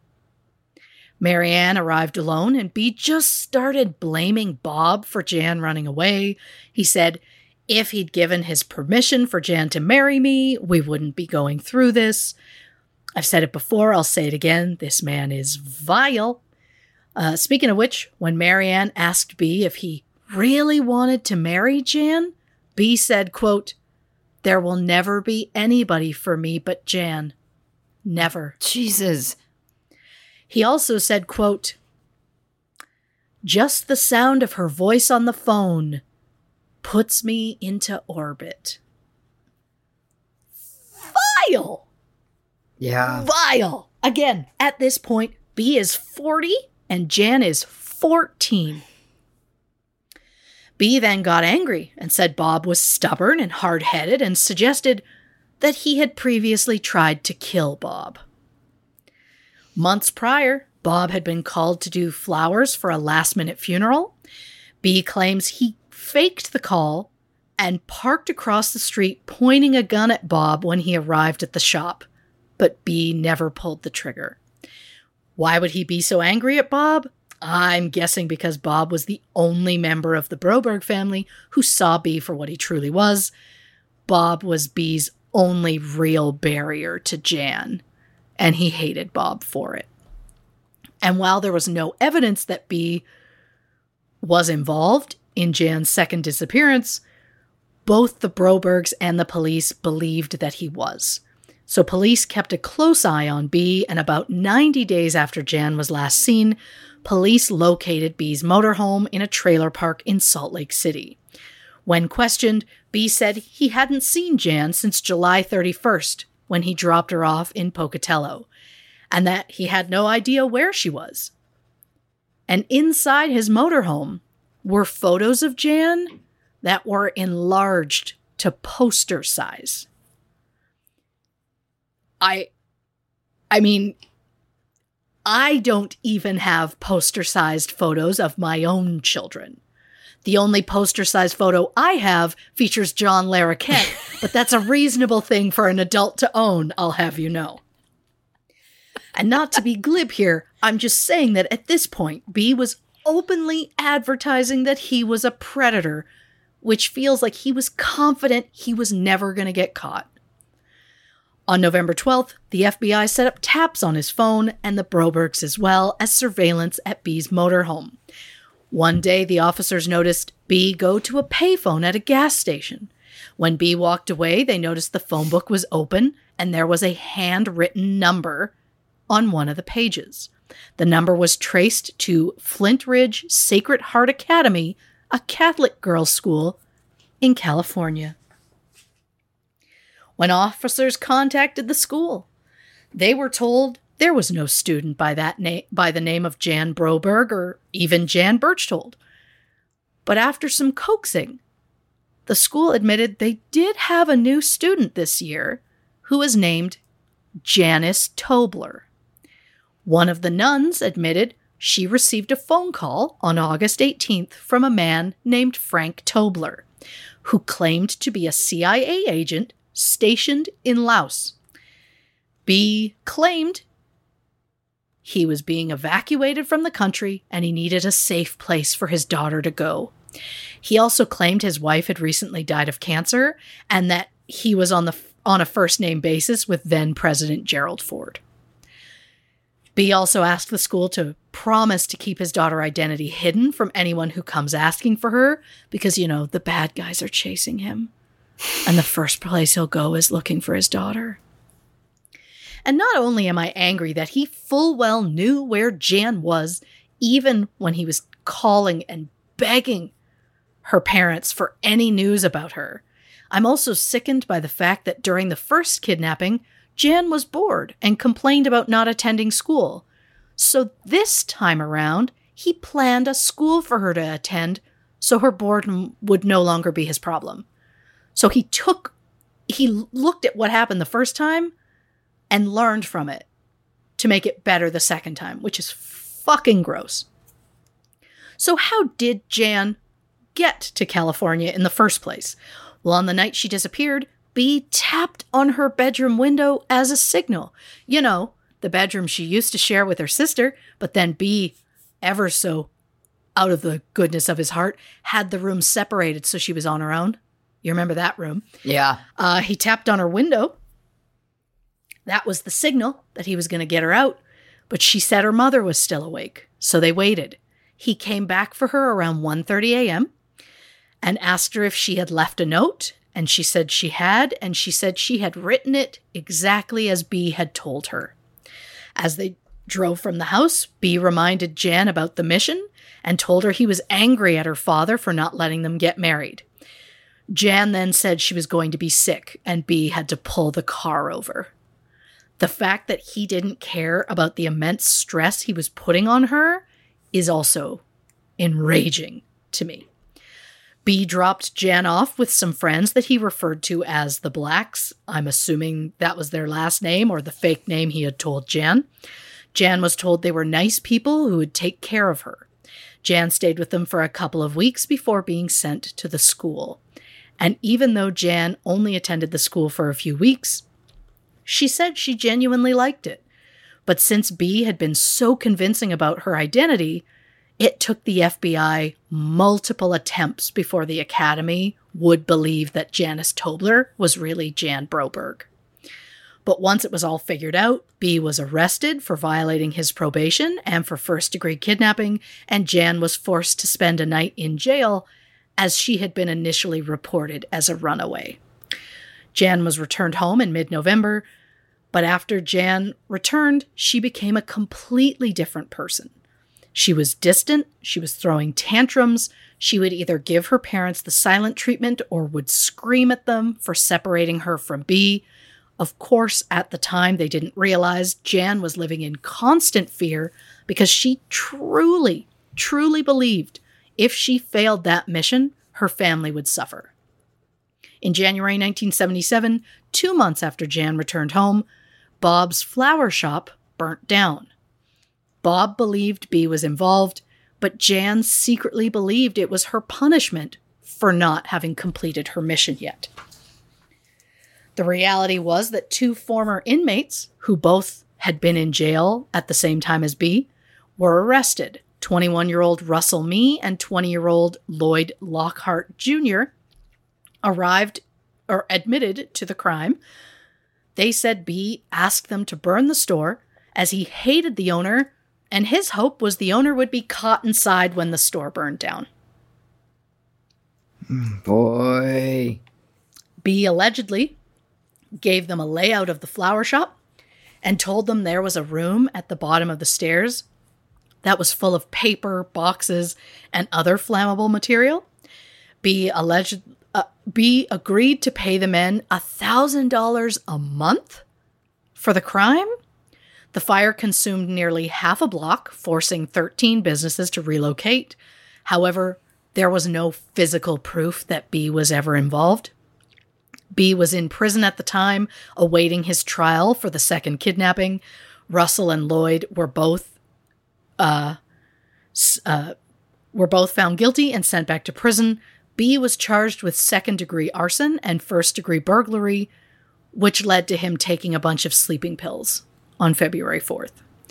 He was transported to a hospital where he was treated for a minor overdose and sent back to prison, where he would have former cellmates deliver letters to Jan, including taking them to her house and leaving them in the mailbox without postage. The letters told Jan of B's undying love and devotion and included disgusting lines like, quote, please, darling, don't fail me, and, quote, only your love can save me.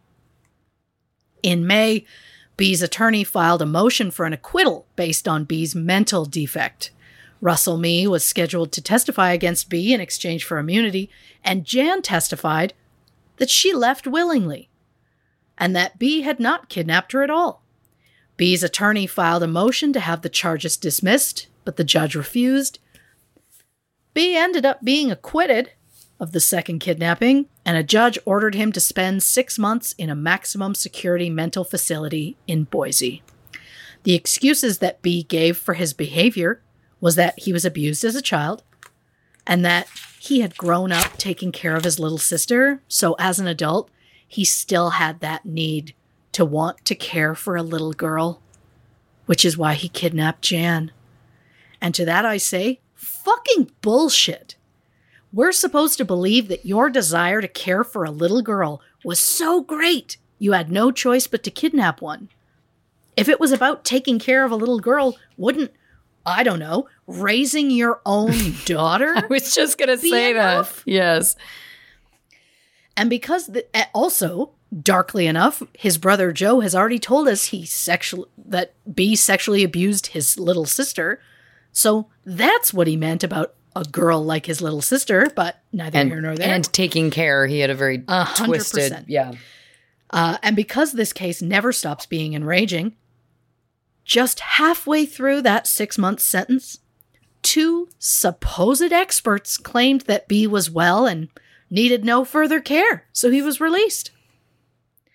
When Jan turned 16 in the summer of 1978, she realized that she and her family were safe, despite Jan not completing the mission. Jan then started to analyze the things the aliens had told her and slowly started to realize that none of it was real.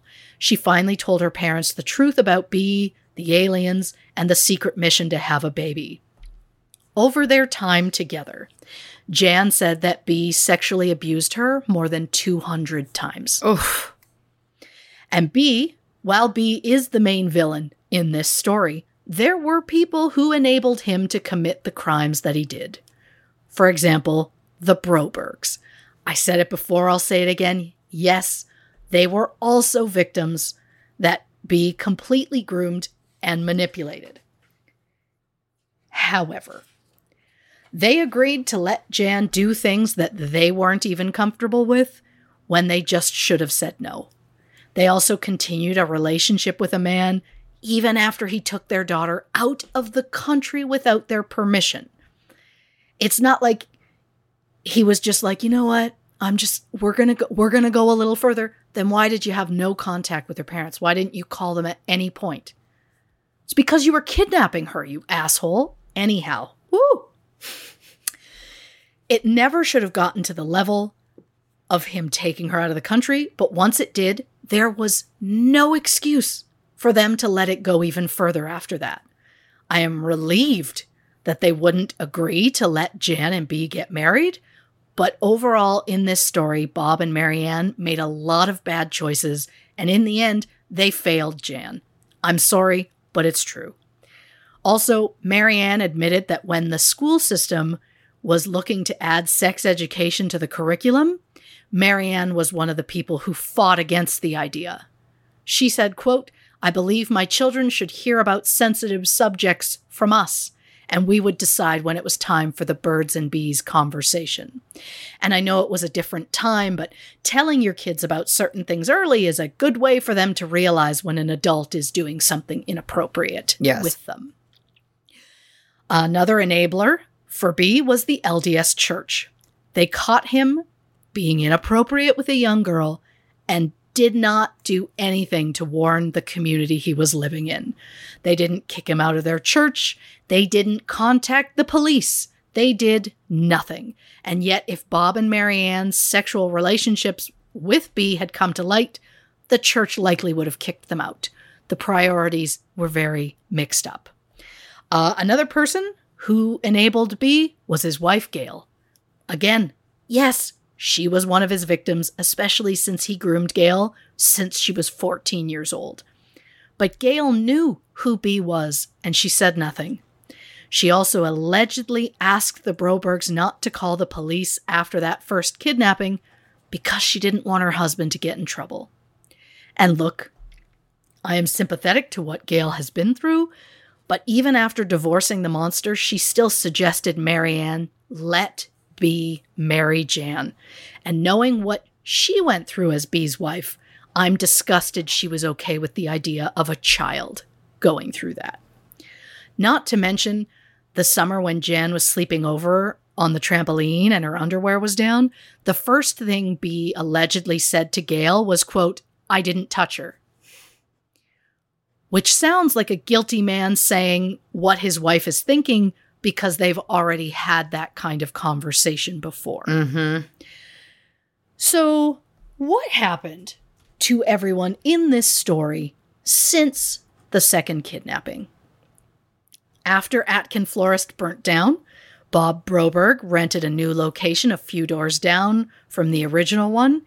He started over from scratch. He was able to reopen and manage the shop for 38 years until his retirement in 1999. In 2006, Bob and Marianne moved to St. George, Utah. Bob passed away in November 2018. at the age of 80. The Brobergs' middle daughter, Karen, is now married with five children. She has been a math teacher for over 30 years and currently resides in Arizona. The youngest Broberg, Susan, went on to become a lawyer, focusing on immigration law. She lives in Utah. Gail Berchtold got remarried in 1988 to a former Marine named James Wadman. Sadly, he passed away in April 2015 following a long illness. Gail and her five children have since tried to live away from the public eye. On Thanksgiving in 1984, B called the Brobergs, but they hung up on him. He sent a letter a few weeks later stating he was getting remarried, but he learned that he and Jan were still legally married from that pesky little trip to Mexico. He asked Jan to agree to meet with his lawyer just to get it all sorted out. Jan chose not to respond. Two months later, B sent another letter saying he didn't get married after all because, quote, I am convinced that everyone is allowed one love per lifetime. I've had mine. Oh, God. He entered he ended the letter with quote, I will always be here for you. All my love. Leave them alone. I oh, just it's too much. can't. Since B was already married at the time of this sham marriage, it was never legally binding, so clearly the monster was just looking for a way to get back into Jan's life. I'm glad he was denied. In July 1990, B married a woman named Deanna Wiley. They remained married until B's death. Marianne Broberg went back to school and earned a degree in social work. She later worked to change laws restricting prosecution for offenders of sexual violence against minors, and even helped to bring the National Center for Missing and Exploited Children to Idaho. In October 2003, Marianne released a book called Stolen Innocence The Jan Broberg Story.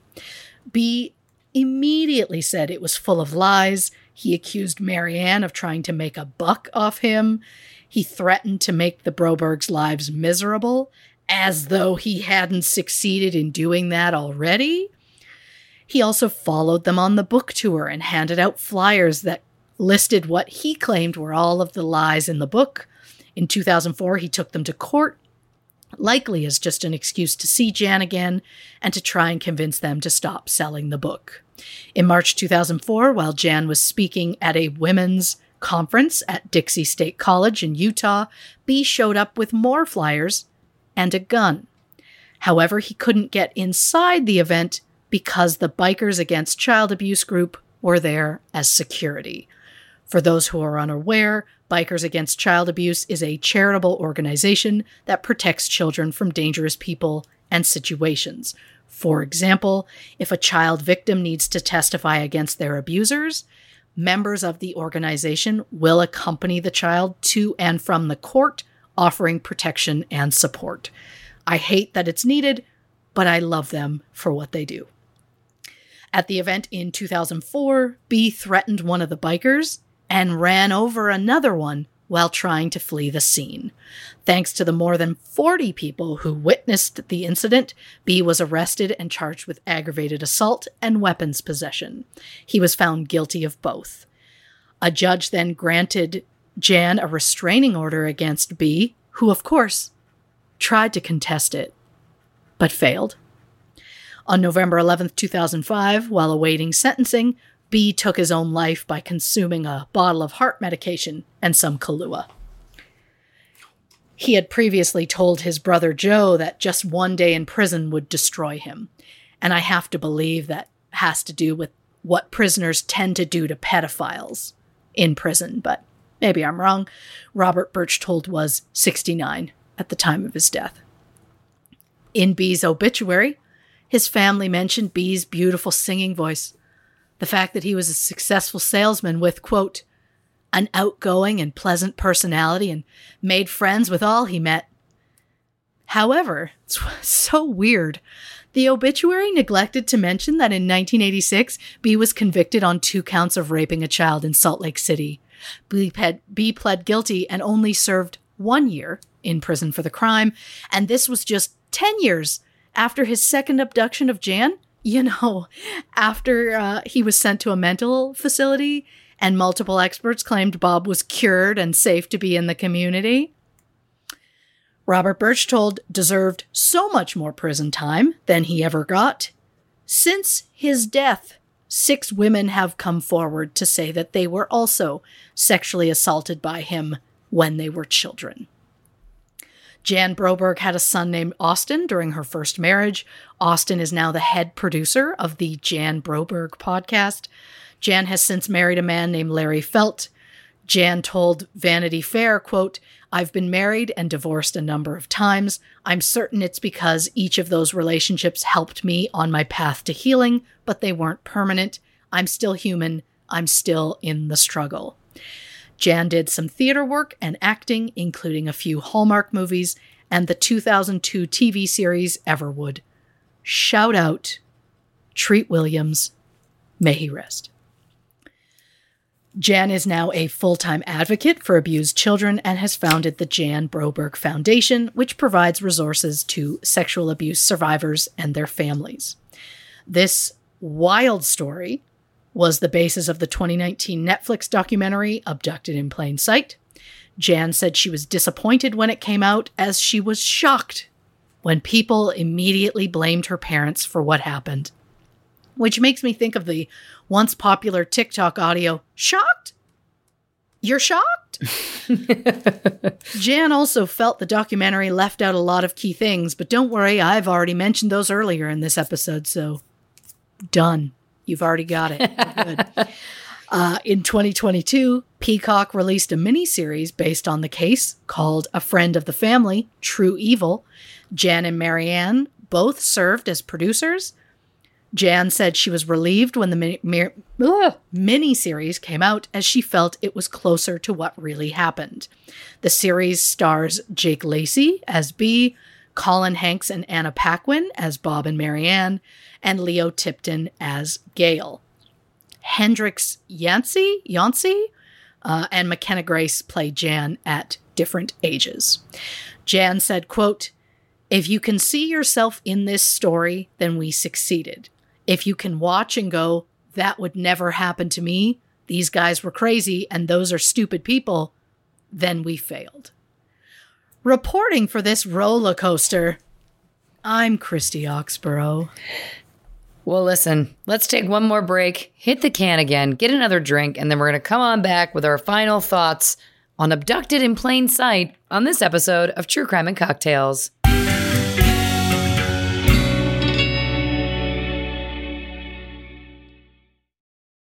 Delve into the shadows of the mind with Sleeping Dogs, a gripping murder mystery starring Academy Award winner Russell Crowe. Now available on digital.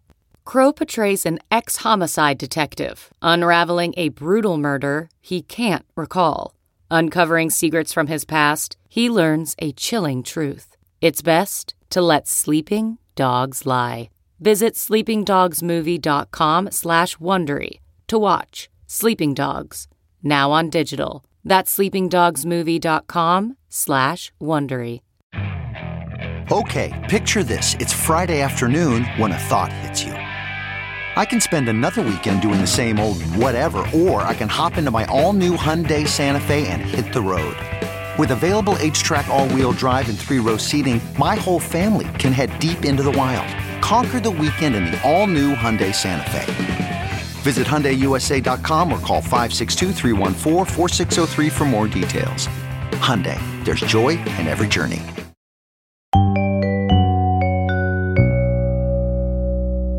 Welcome back to this episode of True Crime and Cocktails. We're, of course, discussing Abducted in Plain Sight. What a ride! What a ride. Now, one thing I picked up on that I never had before isn't it interesting that B had five kids with J names and then he gave Jan a nickname? It's almost as though he associated a J name with being one of his children. Interesting. I just put that together when we were talking when I was listening to you this time. It's just interesting to me that he changed her name to Dolly, like that he immediately gave her a nickname. It it just felt to me like the J names were too associated with um not being able to be sexualized or something. Do you know what I mean? Oh, I bet. Again, that's a speculation. I'm not a psychologist, but I play one on a podcast. I like that a lot. You're welcome. Um okay, so many things. The fact that he was secretly fixing up an RV feels like a bit of a red flag. Um, Again, it's just more of his long con and just how much time and effort he put into this. Oh, I know. I know. The details of the alien talk also were fascinating to me because I've obviously watched the documentary as well as the the mini miniseries, and I don't mean this how it's going to sound, but go with me on this. I was like, the level of creativity that he got into was fascinating. I was like, it was an interesting story that he wrote.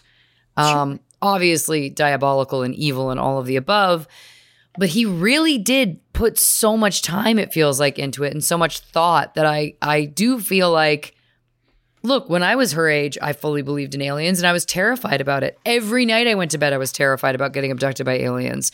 So, I know this was a different period of time, but I do feel like that age group like I could definitely see the the big thing that I have compassion for here is her. Oh, yeah. She was not put in this position. She was not put in a good position. And again, to, to that point, I, I'm merely saying I would have, I think lots of kids would have, but I just personally know how deeply I would have fully believed this story. And the fact that he was like so magical, for lack of a better term, with how he would make the speakers show up in places that they hadn't been before. Like it, Yep.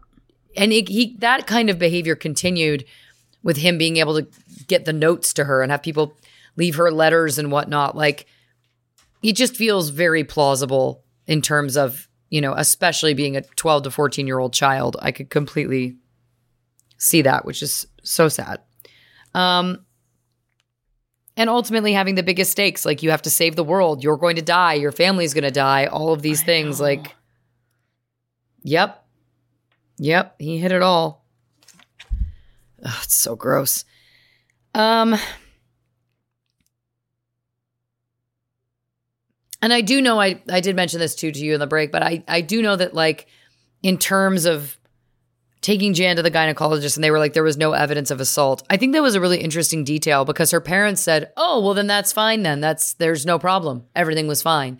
But the whole point was is that he did sexually assault her it was just done in ways that didn't leave proof um, which again just led to his how you know maniacal this man was but i think what was really sad about that was how confusing it must have been for her at that age at any age but that she knows what happened to her Yep. but then the doctor's like no it didn't it's like the ultimate gaslight. It just fed into his hand so perfectly that a medical professional who it's also like not pleasant. I don't think any of us find going to the gynecologist pleasant. Spoiler alert. Um, certainly when you're a young kid like that and you've already been through sexual trauma, to have to go through that and then have the outcome be, oh no, nothing happened to her. And then her parents going, well, the doctor said, and I remember there was a moment, I think, in the documentary where it was like, well, the doctor said it. And it was like, oh God, like the layers to the psychological torture this woman went through are Yeah. just so deep and so heartbreaking. Um, I do have to say, you mentioned uh, that in the 70s, 12 year olds could get married in Mexico. Um, there was actually, I believe, I should have Googled it, a book that I read about uh, a polygamist uh, Mormon cult. A lot of those cults would go down to Mexico in the 70s for that exact reason. So there's a book I re- read that I want to say was called My the, the Favorite Wife. It's a tough read, tough read, but it it took place in a similar situation. Um, again, the maniacal lengths to which, uh, in these cases, uh, men will go to marry children Yeah. is disgusting. Yep. Um, all right, my first what moment was when uh, they knew that he had an obsession with Jan. They knew that he had been seeking therapy for it. Mm-hmm. And they agreed to let him be in a room alone with her. I don't care if he was sitting, standing on his head. I don't care what he was doing. I'm sorry. This is one of the places where, again, it falls apart for me. Can I wrap my head around a family in the 70s letting their children go with another family on a trip? Yes, I can. Can I wrap my head around even to the point like him being like, I want to take the kids for ice cream or horseback riding? Yeah, I'm not saying I would make that choice as a parent, but I'm saying I can wrap my head around it. I can't wrap my head around, oh, you need to listen to a tape about sexual thoughts you're having about children in a room alone with my child. Guess you have to. That one, I'm sorry. And I'm sorry to Jan. I get it that she's protective of her family, and I believe that she believes they did the best that they could. And that's a beautiful thing for, for her to be in that place. Um, I I can't wrap my head around that. That's Nope. again, there's some things that I'm like, yeah, I could see that happening. Uh, I could see how that could happen. This, I'm like, I, I, I don't, I don't, no, nope. Oh, Sorry. oh yeah. I mean, for so much of this, I've considered it like, oh god, maybe it's just the time. Like, I've I've known about child predators uh, what feels like my whole life. Like I've known about it for so long, and at that point in time, they were just like that wasn't like they had no idea that was a thing. And so I think about it, and I'm like, am I just looking at this from the angle of like the like the time frame that we're in? But I'm like, no, there's still stuff that I would have gone, no. I No. think that that's a line. I don't care Yeah. what the time period is. I think I need to be in a room alone with your child while I listen to a tape of me talking about the things I want to do to children. I I don't know. And I know that I I feel like there was this kind of overtone in the documentary that they were like, you know, well, we're godly people and we want to help and those kinds of things. But I'm like, I think that's kind of doing it's doing a disservice to godly people. I don't think being a godly person means that you, you know, and, and I know that I'm opening up a kettle of fish by even getting into it, but I'm just saying that it's like I don't think that it's fair to rel to to blame the religion for you to make that choice. Yeah. I think there's plenty of people who are religious that would not have made that choice. Is my point. a point, hundred percent. right? Yep. Um, and that doesn't mean that they're like bad Christians or whatever you want to call it because they were, didn't let their child get exposed to a child predator. Like I just I can't. Yeah. I can't. We weren't comfortable, but it was his therapy. Yeah, the I second she said, I, "I'm not comfortable with it," but we did it anyway. It's like, Yeah, it's that's a that's a tough one. Yeah, it's a tough one. Of course, the um the revelation about Bob hand jobbing B uh, is of course my second what moment. And I do Yeah. remember when I watched the documentary for the first time screaming that at the television. Like just yeah, here's the thing. It's not about him giving a hand job.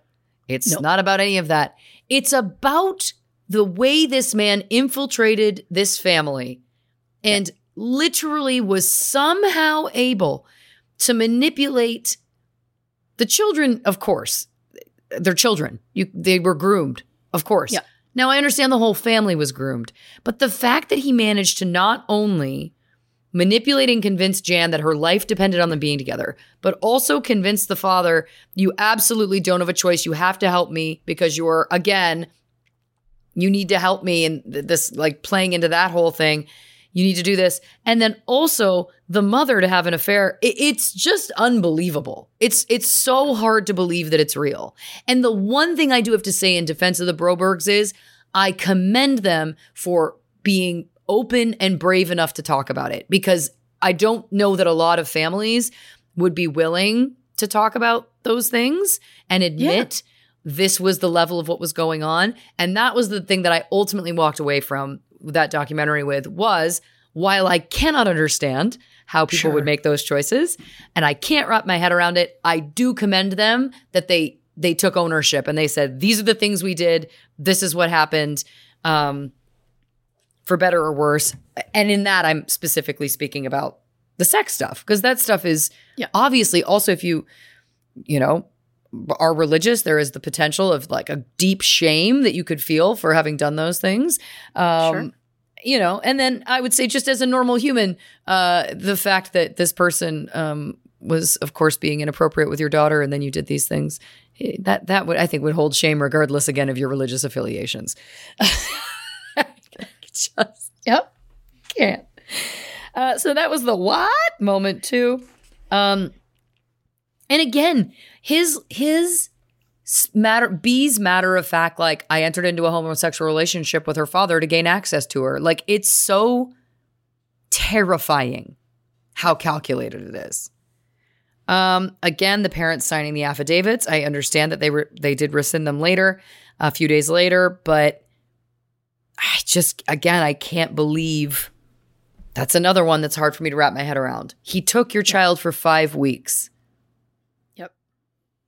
To Mexico, where he married her after having stolen her birth certificate. Yep. I don't care what you're going to put out there in the press about me and what I may or may not have done.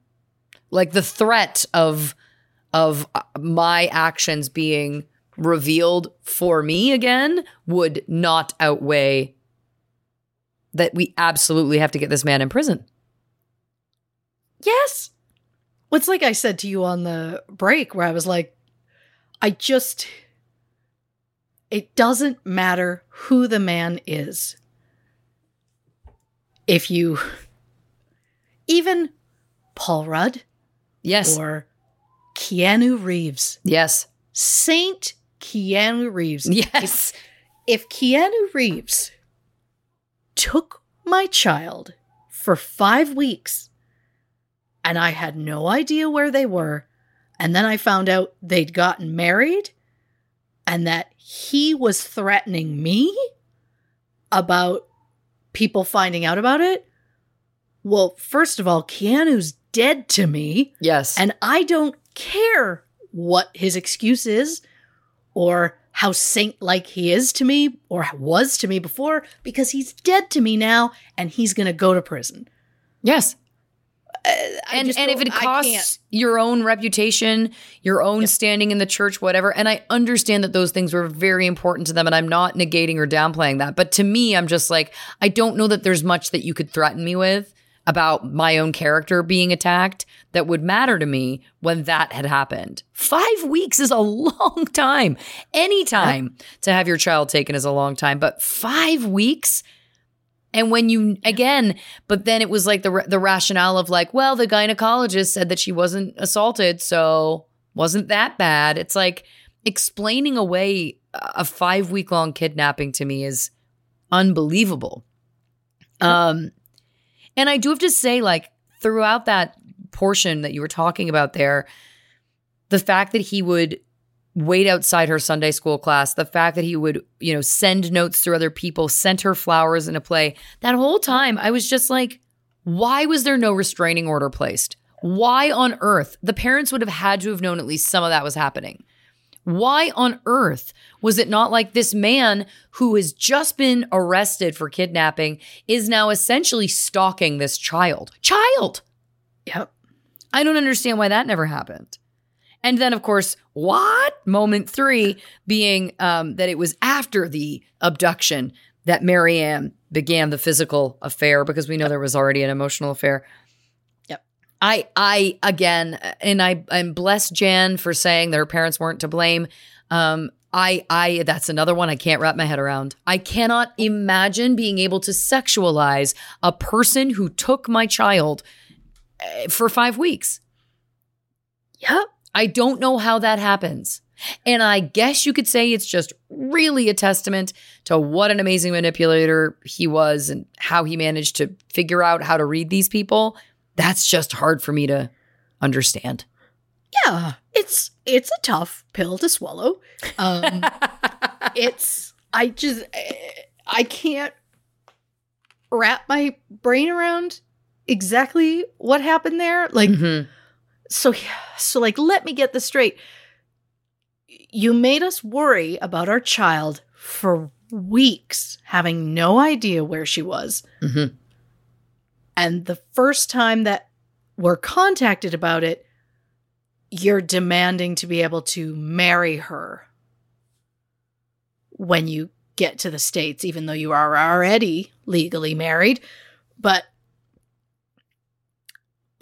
that's okay somehow that you took her now? Because what you you went on a you decided at the last minute you were going to take her on just a trip and like what happened to the fucking stables? He didn't tell the parents about the aliens.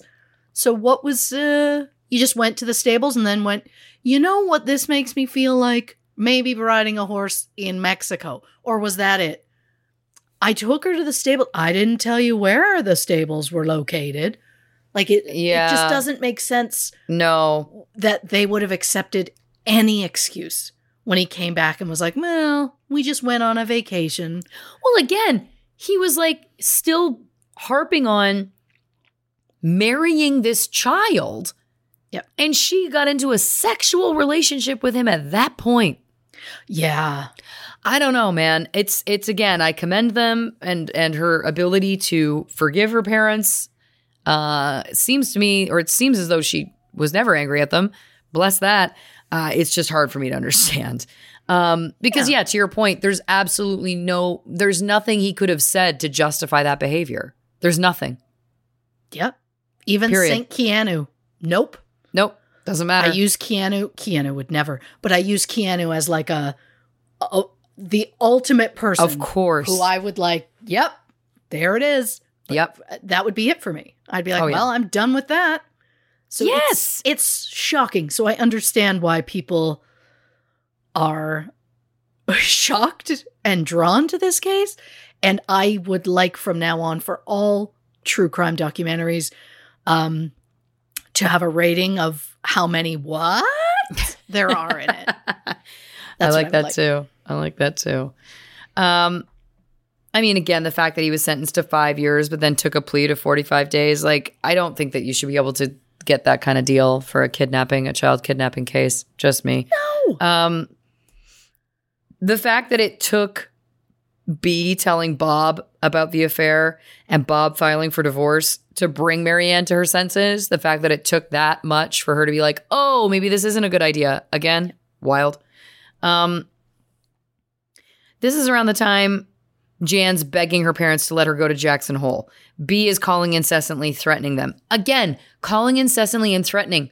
Get a restraining order. This is the thing that keeps coming up. I'm like, why were you just accepting this abusive behavior? Um, the fact that she, at almost 14, took a, ta- a taxi to the airport alone. I also love that Marianne got there, saw her getting on the plane, saw her wave, and went, oh, well. This is again in a period of time where you could get up to the gate. You know what you do? You go up and you say, That's a child. I am her mother. You need to get her off the plane. And if you delay the plane and you inconvenience those people, so be it. Don't let her ride, don't let her get on the plane. Just she, she then- it, it's she literally then- went, Oh, shoot. like what? And then she was there for two weeks. Yep. And I understand, you know, not having the money to get there yourself, either flying or driving or whatever. But it, you, you, get, if you're not getting on the plane to drag the child off the plane, then you're just as soon as you're like, well, I know where she's going, get there. Yeah. And again, I, I not only get there, but call the police. I don't know how to make this any clearer. Like, call security. You're at the airport. You see her getting on the plane. She doesn't have permission to be on that plane. She's underage. Again, call security. To your point, okay, you can't afford to fly to where she, you knew where she was going. Call the police. Please meet this plane on the other end. My child is on that flight and shouldn't be. Yeah. They will meet her at the airport. They will met, meet her at the plane. Yep. It just feels so simple. To and again, it's like, and then you let it go for two weeks. It just I don't feels know. like it's again. It was like, well, he did say she was going to go one way or the other. I guess we just accept it. Like, And you- that's when don't that, was what I accept it. wrote down as my what moment four was the fact that they waited two weeks to call the police in that moment as well. I couldn't I can't wrap my head around that. Again, it's like they just were literally going, oh, oh dear. That's literally their approach. Yeah. This child was 13 just 14, and had been kidnapped and we know wildly mentally tortured. And it doesn't matter that the parents didn't know the extent of it. I don't know. I think maybe I'd be like, maybe we have to try really hard not to let her get taken again. Yeah. She's fragile, you know? Mm-hmm. Um, the fact that B offered Bob all of his children in exchange for marrying Jan, that's another time you call the police. This man is unhinged. He's offering me my children, his children, in exchange to marry my daughter. These are all things that would be helpful. Um, even if that you don't get the restraining order, file the police reports every single time. Every single time. Yep. It's it's just unbelievable. Um Oh god. The the fact also Oh, this is what I wrote down at this point. So at this point in the in the chronology, she's in this Catholic girls' school. He manages to bamboozle them into believing he's part of the CIA. Uh, I wrote down in all caps, why do they need to be married? Because at this point, he's still calling her parents, saying, You have to let me marry her. She'll only come home if you let me marry her. Why did they have to be married? This is what it, the part of his mental illness that I would love to be able to understand. Because Sure. he's assaulted children in the past. We know this. Yes. And he's managed to concoct a very tall tale in order to manipulate her. Yes. So she was ready to do what she needed to do. Why? The marriage piece is so bizarre to me that it's like he really wanted to own her. He really wanted to have all of this control over her in every possible way. I don't see a world in which that if this had continued, he wouldn't have eventually killed her. I really don't. It's so dark to say, but it's like this is my psychologist at moment where it's like it, it's just very terrifying to me that he would not let go of these concepts of like having to have all of the power and control over her, not just the manipulation and the abuse and all those things, but then it was like he was obsessed. He never let it go. It went on and on and on and on with her parents. I only assumed that he was forcing the marriage because then she's legally no longer her parents' problem. And suddenly Right. it's like now I can take her wherever I want. Right. That's true. And then they can't do anything because that's my wife. Right. My God.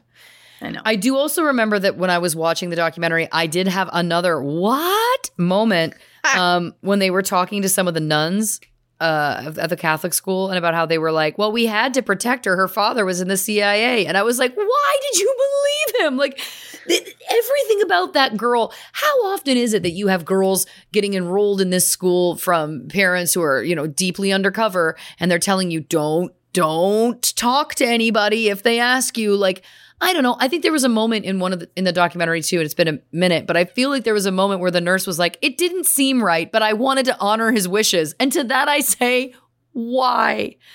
Why? If the F because the FBI showed up, that was what it was. The FBI showed up with proof, and they were like, "We're not gonna play ball." I was like, "What? What does the FBI have to do?" Anyway, I believe that's what five. Um, uh, I mean, all of the details. Again, the fact that he had the flower shop burned down. Still in that moment, as far as we know, no restraining order, nothing else done. Just pointing that out. Uh, that's when he was sent to the mental hospital. B was sent to the mental hospital. And that's when two experts said that he was fine and was able to be released. And that is what moment six for me, because that is another one where it is unbelievable to me either how little of his story they actually had. Um, yep. and or truly truly how disconnected they were to how but but that again not trying to blame the Brobergs but simply pointing out that if there was a paper trail every one of these times there was stalking every one of these times there was threats if there was police reports and a paper trail then that's going to help those experts uh, in making those kinds of decisions. And again, not victim shaming, uh, just saying again that it's every step of the way Jan was failed, in my opinion. Um, oh yeah. Those Why didn't they absolutely move? Were oh yeah. That's the next thing I wrote down. Why didn't they move? Your lives have been thrown into tumult, thrown upside down. Maybe just move away. Maybe change your number so he can't reach reach you. change your address. go uh, states away. Don't leave anybody any knowledge of where you're going. This man was stalking, talking about how his only love in this world was your 13, 12 to 14 year old daughter at the peak of the story. Again, if it's me, it's like, well, DEF CON 5. We got to do everything we can to protect this child and this family, period. Now he's burning down the he burned had the the flower shop burned down and that didn't even make you go, "All right, you win. We're going to get out of Dodge. We're going to move." It, yeah, again, these are apparently just the they things did that debate about moving because apparently one of the flower shop uh, employees was thinking was considering like buying the shop from him and taking over, but then in the end the employee like couldn't afford to take it, so they were like, "I guess we're not going." I just I understand finances and livelihood and all of the above, but I you sell your house.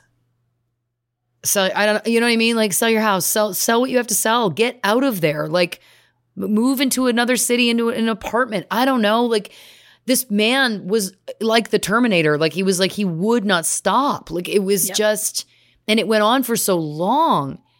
I don't know. Yeah. If you Um, have to, change your last name. Exactly. But again, if you if you went to the police, this is the thing that I keep talking about and I know that we always we, you know, we often get into real talks about what the police succeed and and maybe don't succeed on on the show, but the FBI has been involved at this point also. It is important to note. And I think that if you went back to the FBI and said, "This is what's going on. We're being stalked, we're being harassed. He's trying to marry this child." I do think that much like the witness protection program, there are programs that they would be like, let us help you. Feels like maybe this is a recipe for disaster. I know that in a lot of those cases, the response you'll typically get is, well, they haven't done anything yet, so there's nothing we can do. He'd done stuff. He had done stuff. Again, I'm even saying to the point of the arson. Uh, even if it up until then they hadn't, at that point, I think you have enough proof to say we need some help extraditing ourselves from this situation if we can't get him in prison. You know? Um, yes. the fact that he would show up at these book events with flyers and guns, my God. The fact that he had raped a child 10 years after getting out of the mental facility, which is another thing we love to point out on this show, which is when people are put in prison for crimes, maybe keep them there. Maybe for the, Yep. the sex crimes against children and you know, these kinds of things. Maybe don't let them out because I want to remind you the um, percentage of reoffending is astronomically high it's I, I don't have the statistics, but I've read about this before and it's it's it's gonna happen. It's gonna happen. Yeah. Um yeah, listen, I I I again I I my heart breaks that Jan felt disappointed that people blamed her parents after the documentary came out. I'm very happy for her that she got to be a part of the miniseries and that she felt that that maybe told the story in a way that was more authentic to her.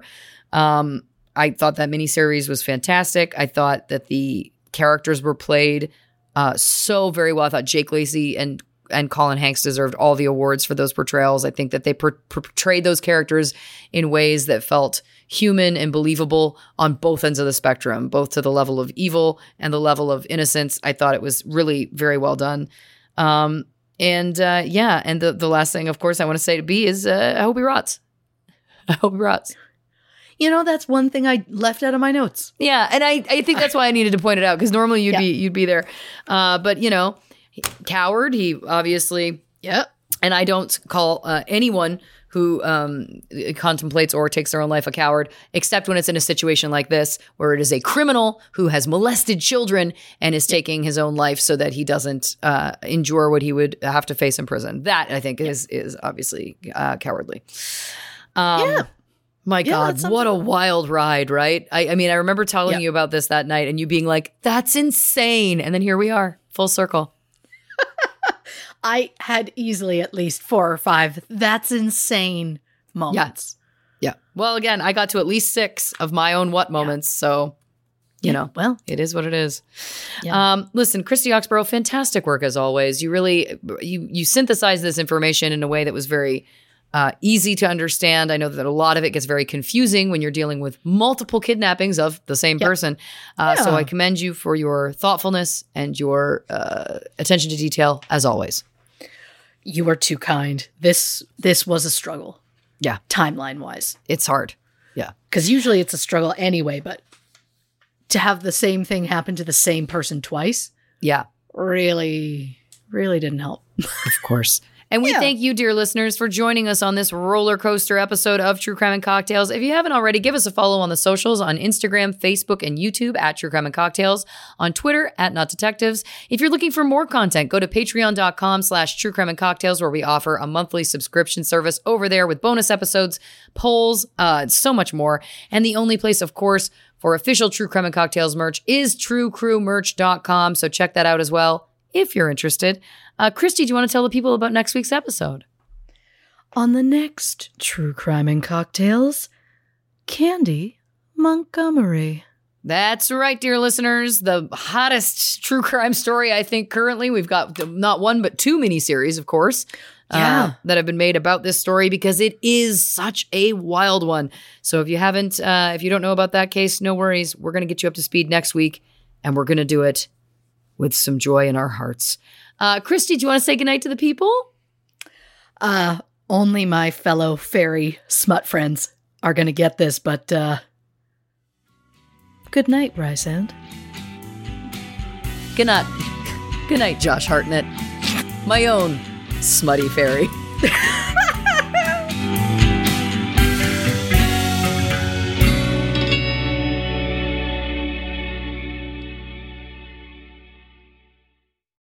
Audible is the destination for thrilling audio entertainment. Allow your imagination to be piqued by stories that are brought to life through captivating sound design, eerie soundscapes, and dynamic performances. As an Audible member, you'll be able to keep your heart rate up month after month because you can choose one title a month to keep from the entire catalog, including the latest bestsellers and new releases. If you're in the mood for a shocking psychological thriller, check out None of This Is True by Lisa Jewell. Embrace brand new exclusive thrillers from best-selling authors who are guaranteed to keep you gripped. New members can try Audible free for 30 days. Visit audible.com slash thrill or text thrill to 500 500. That's audible.com slash thrill or text thrill to 500 500.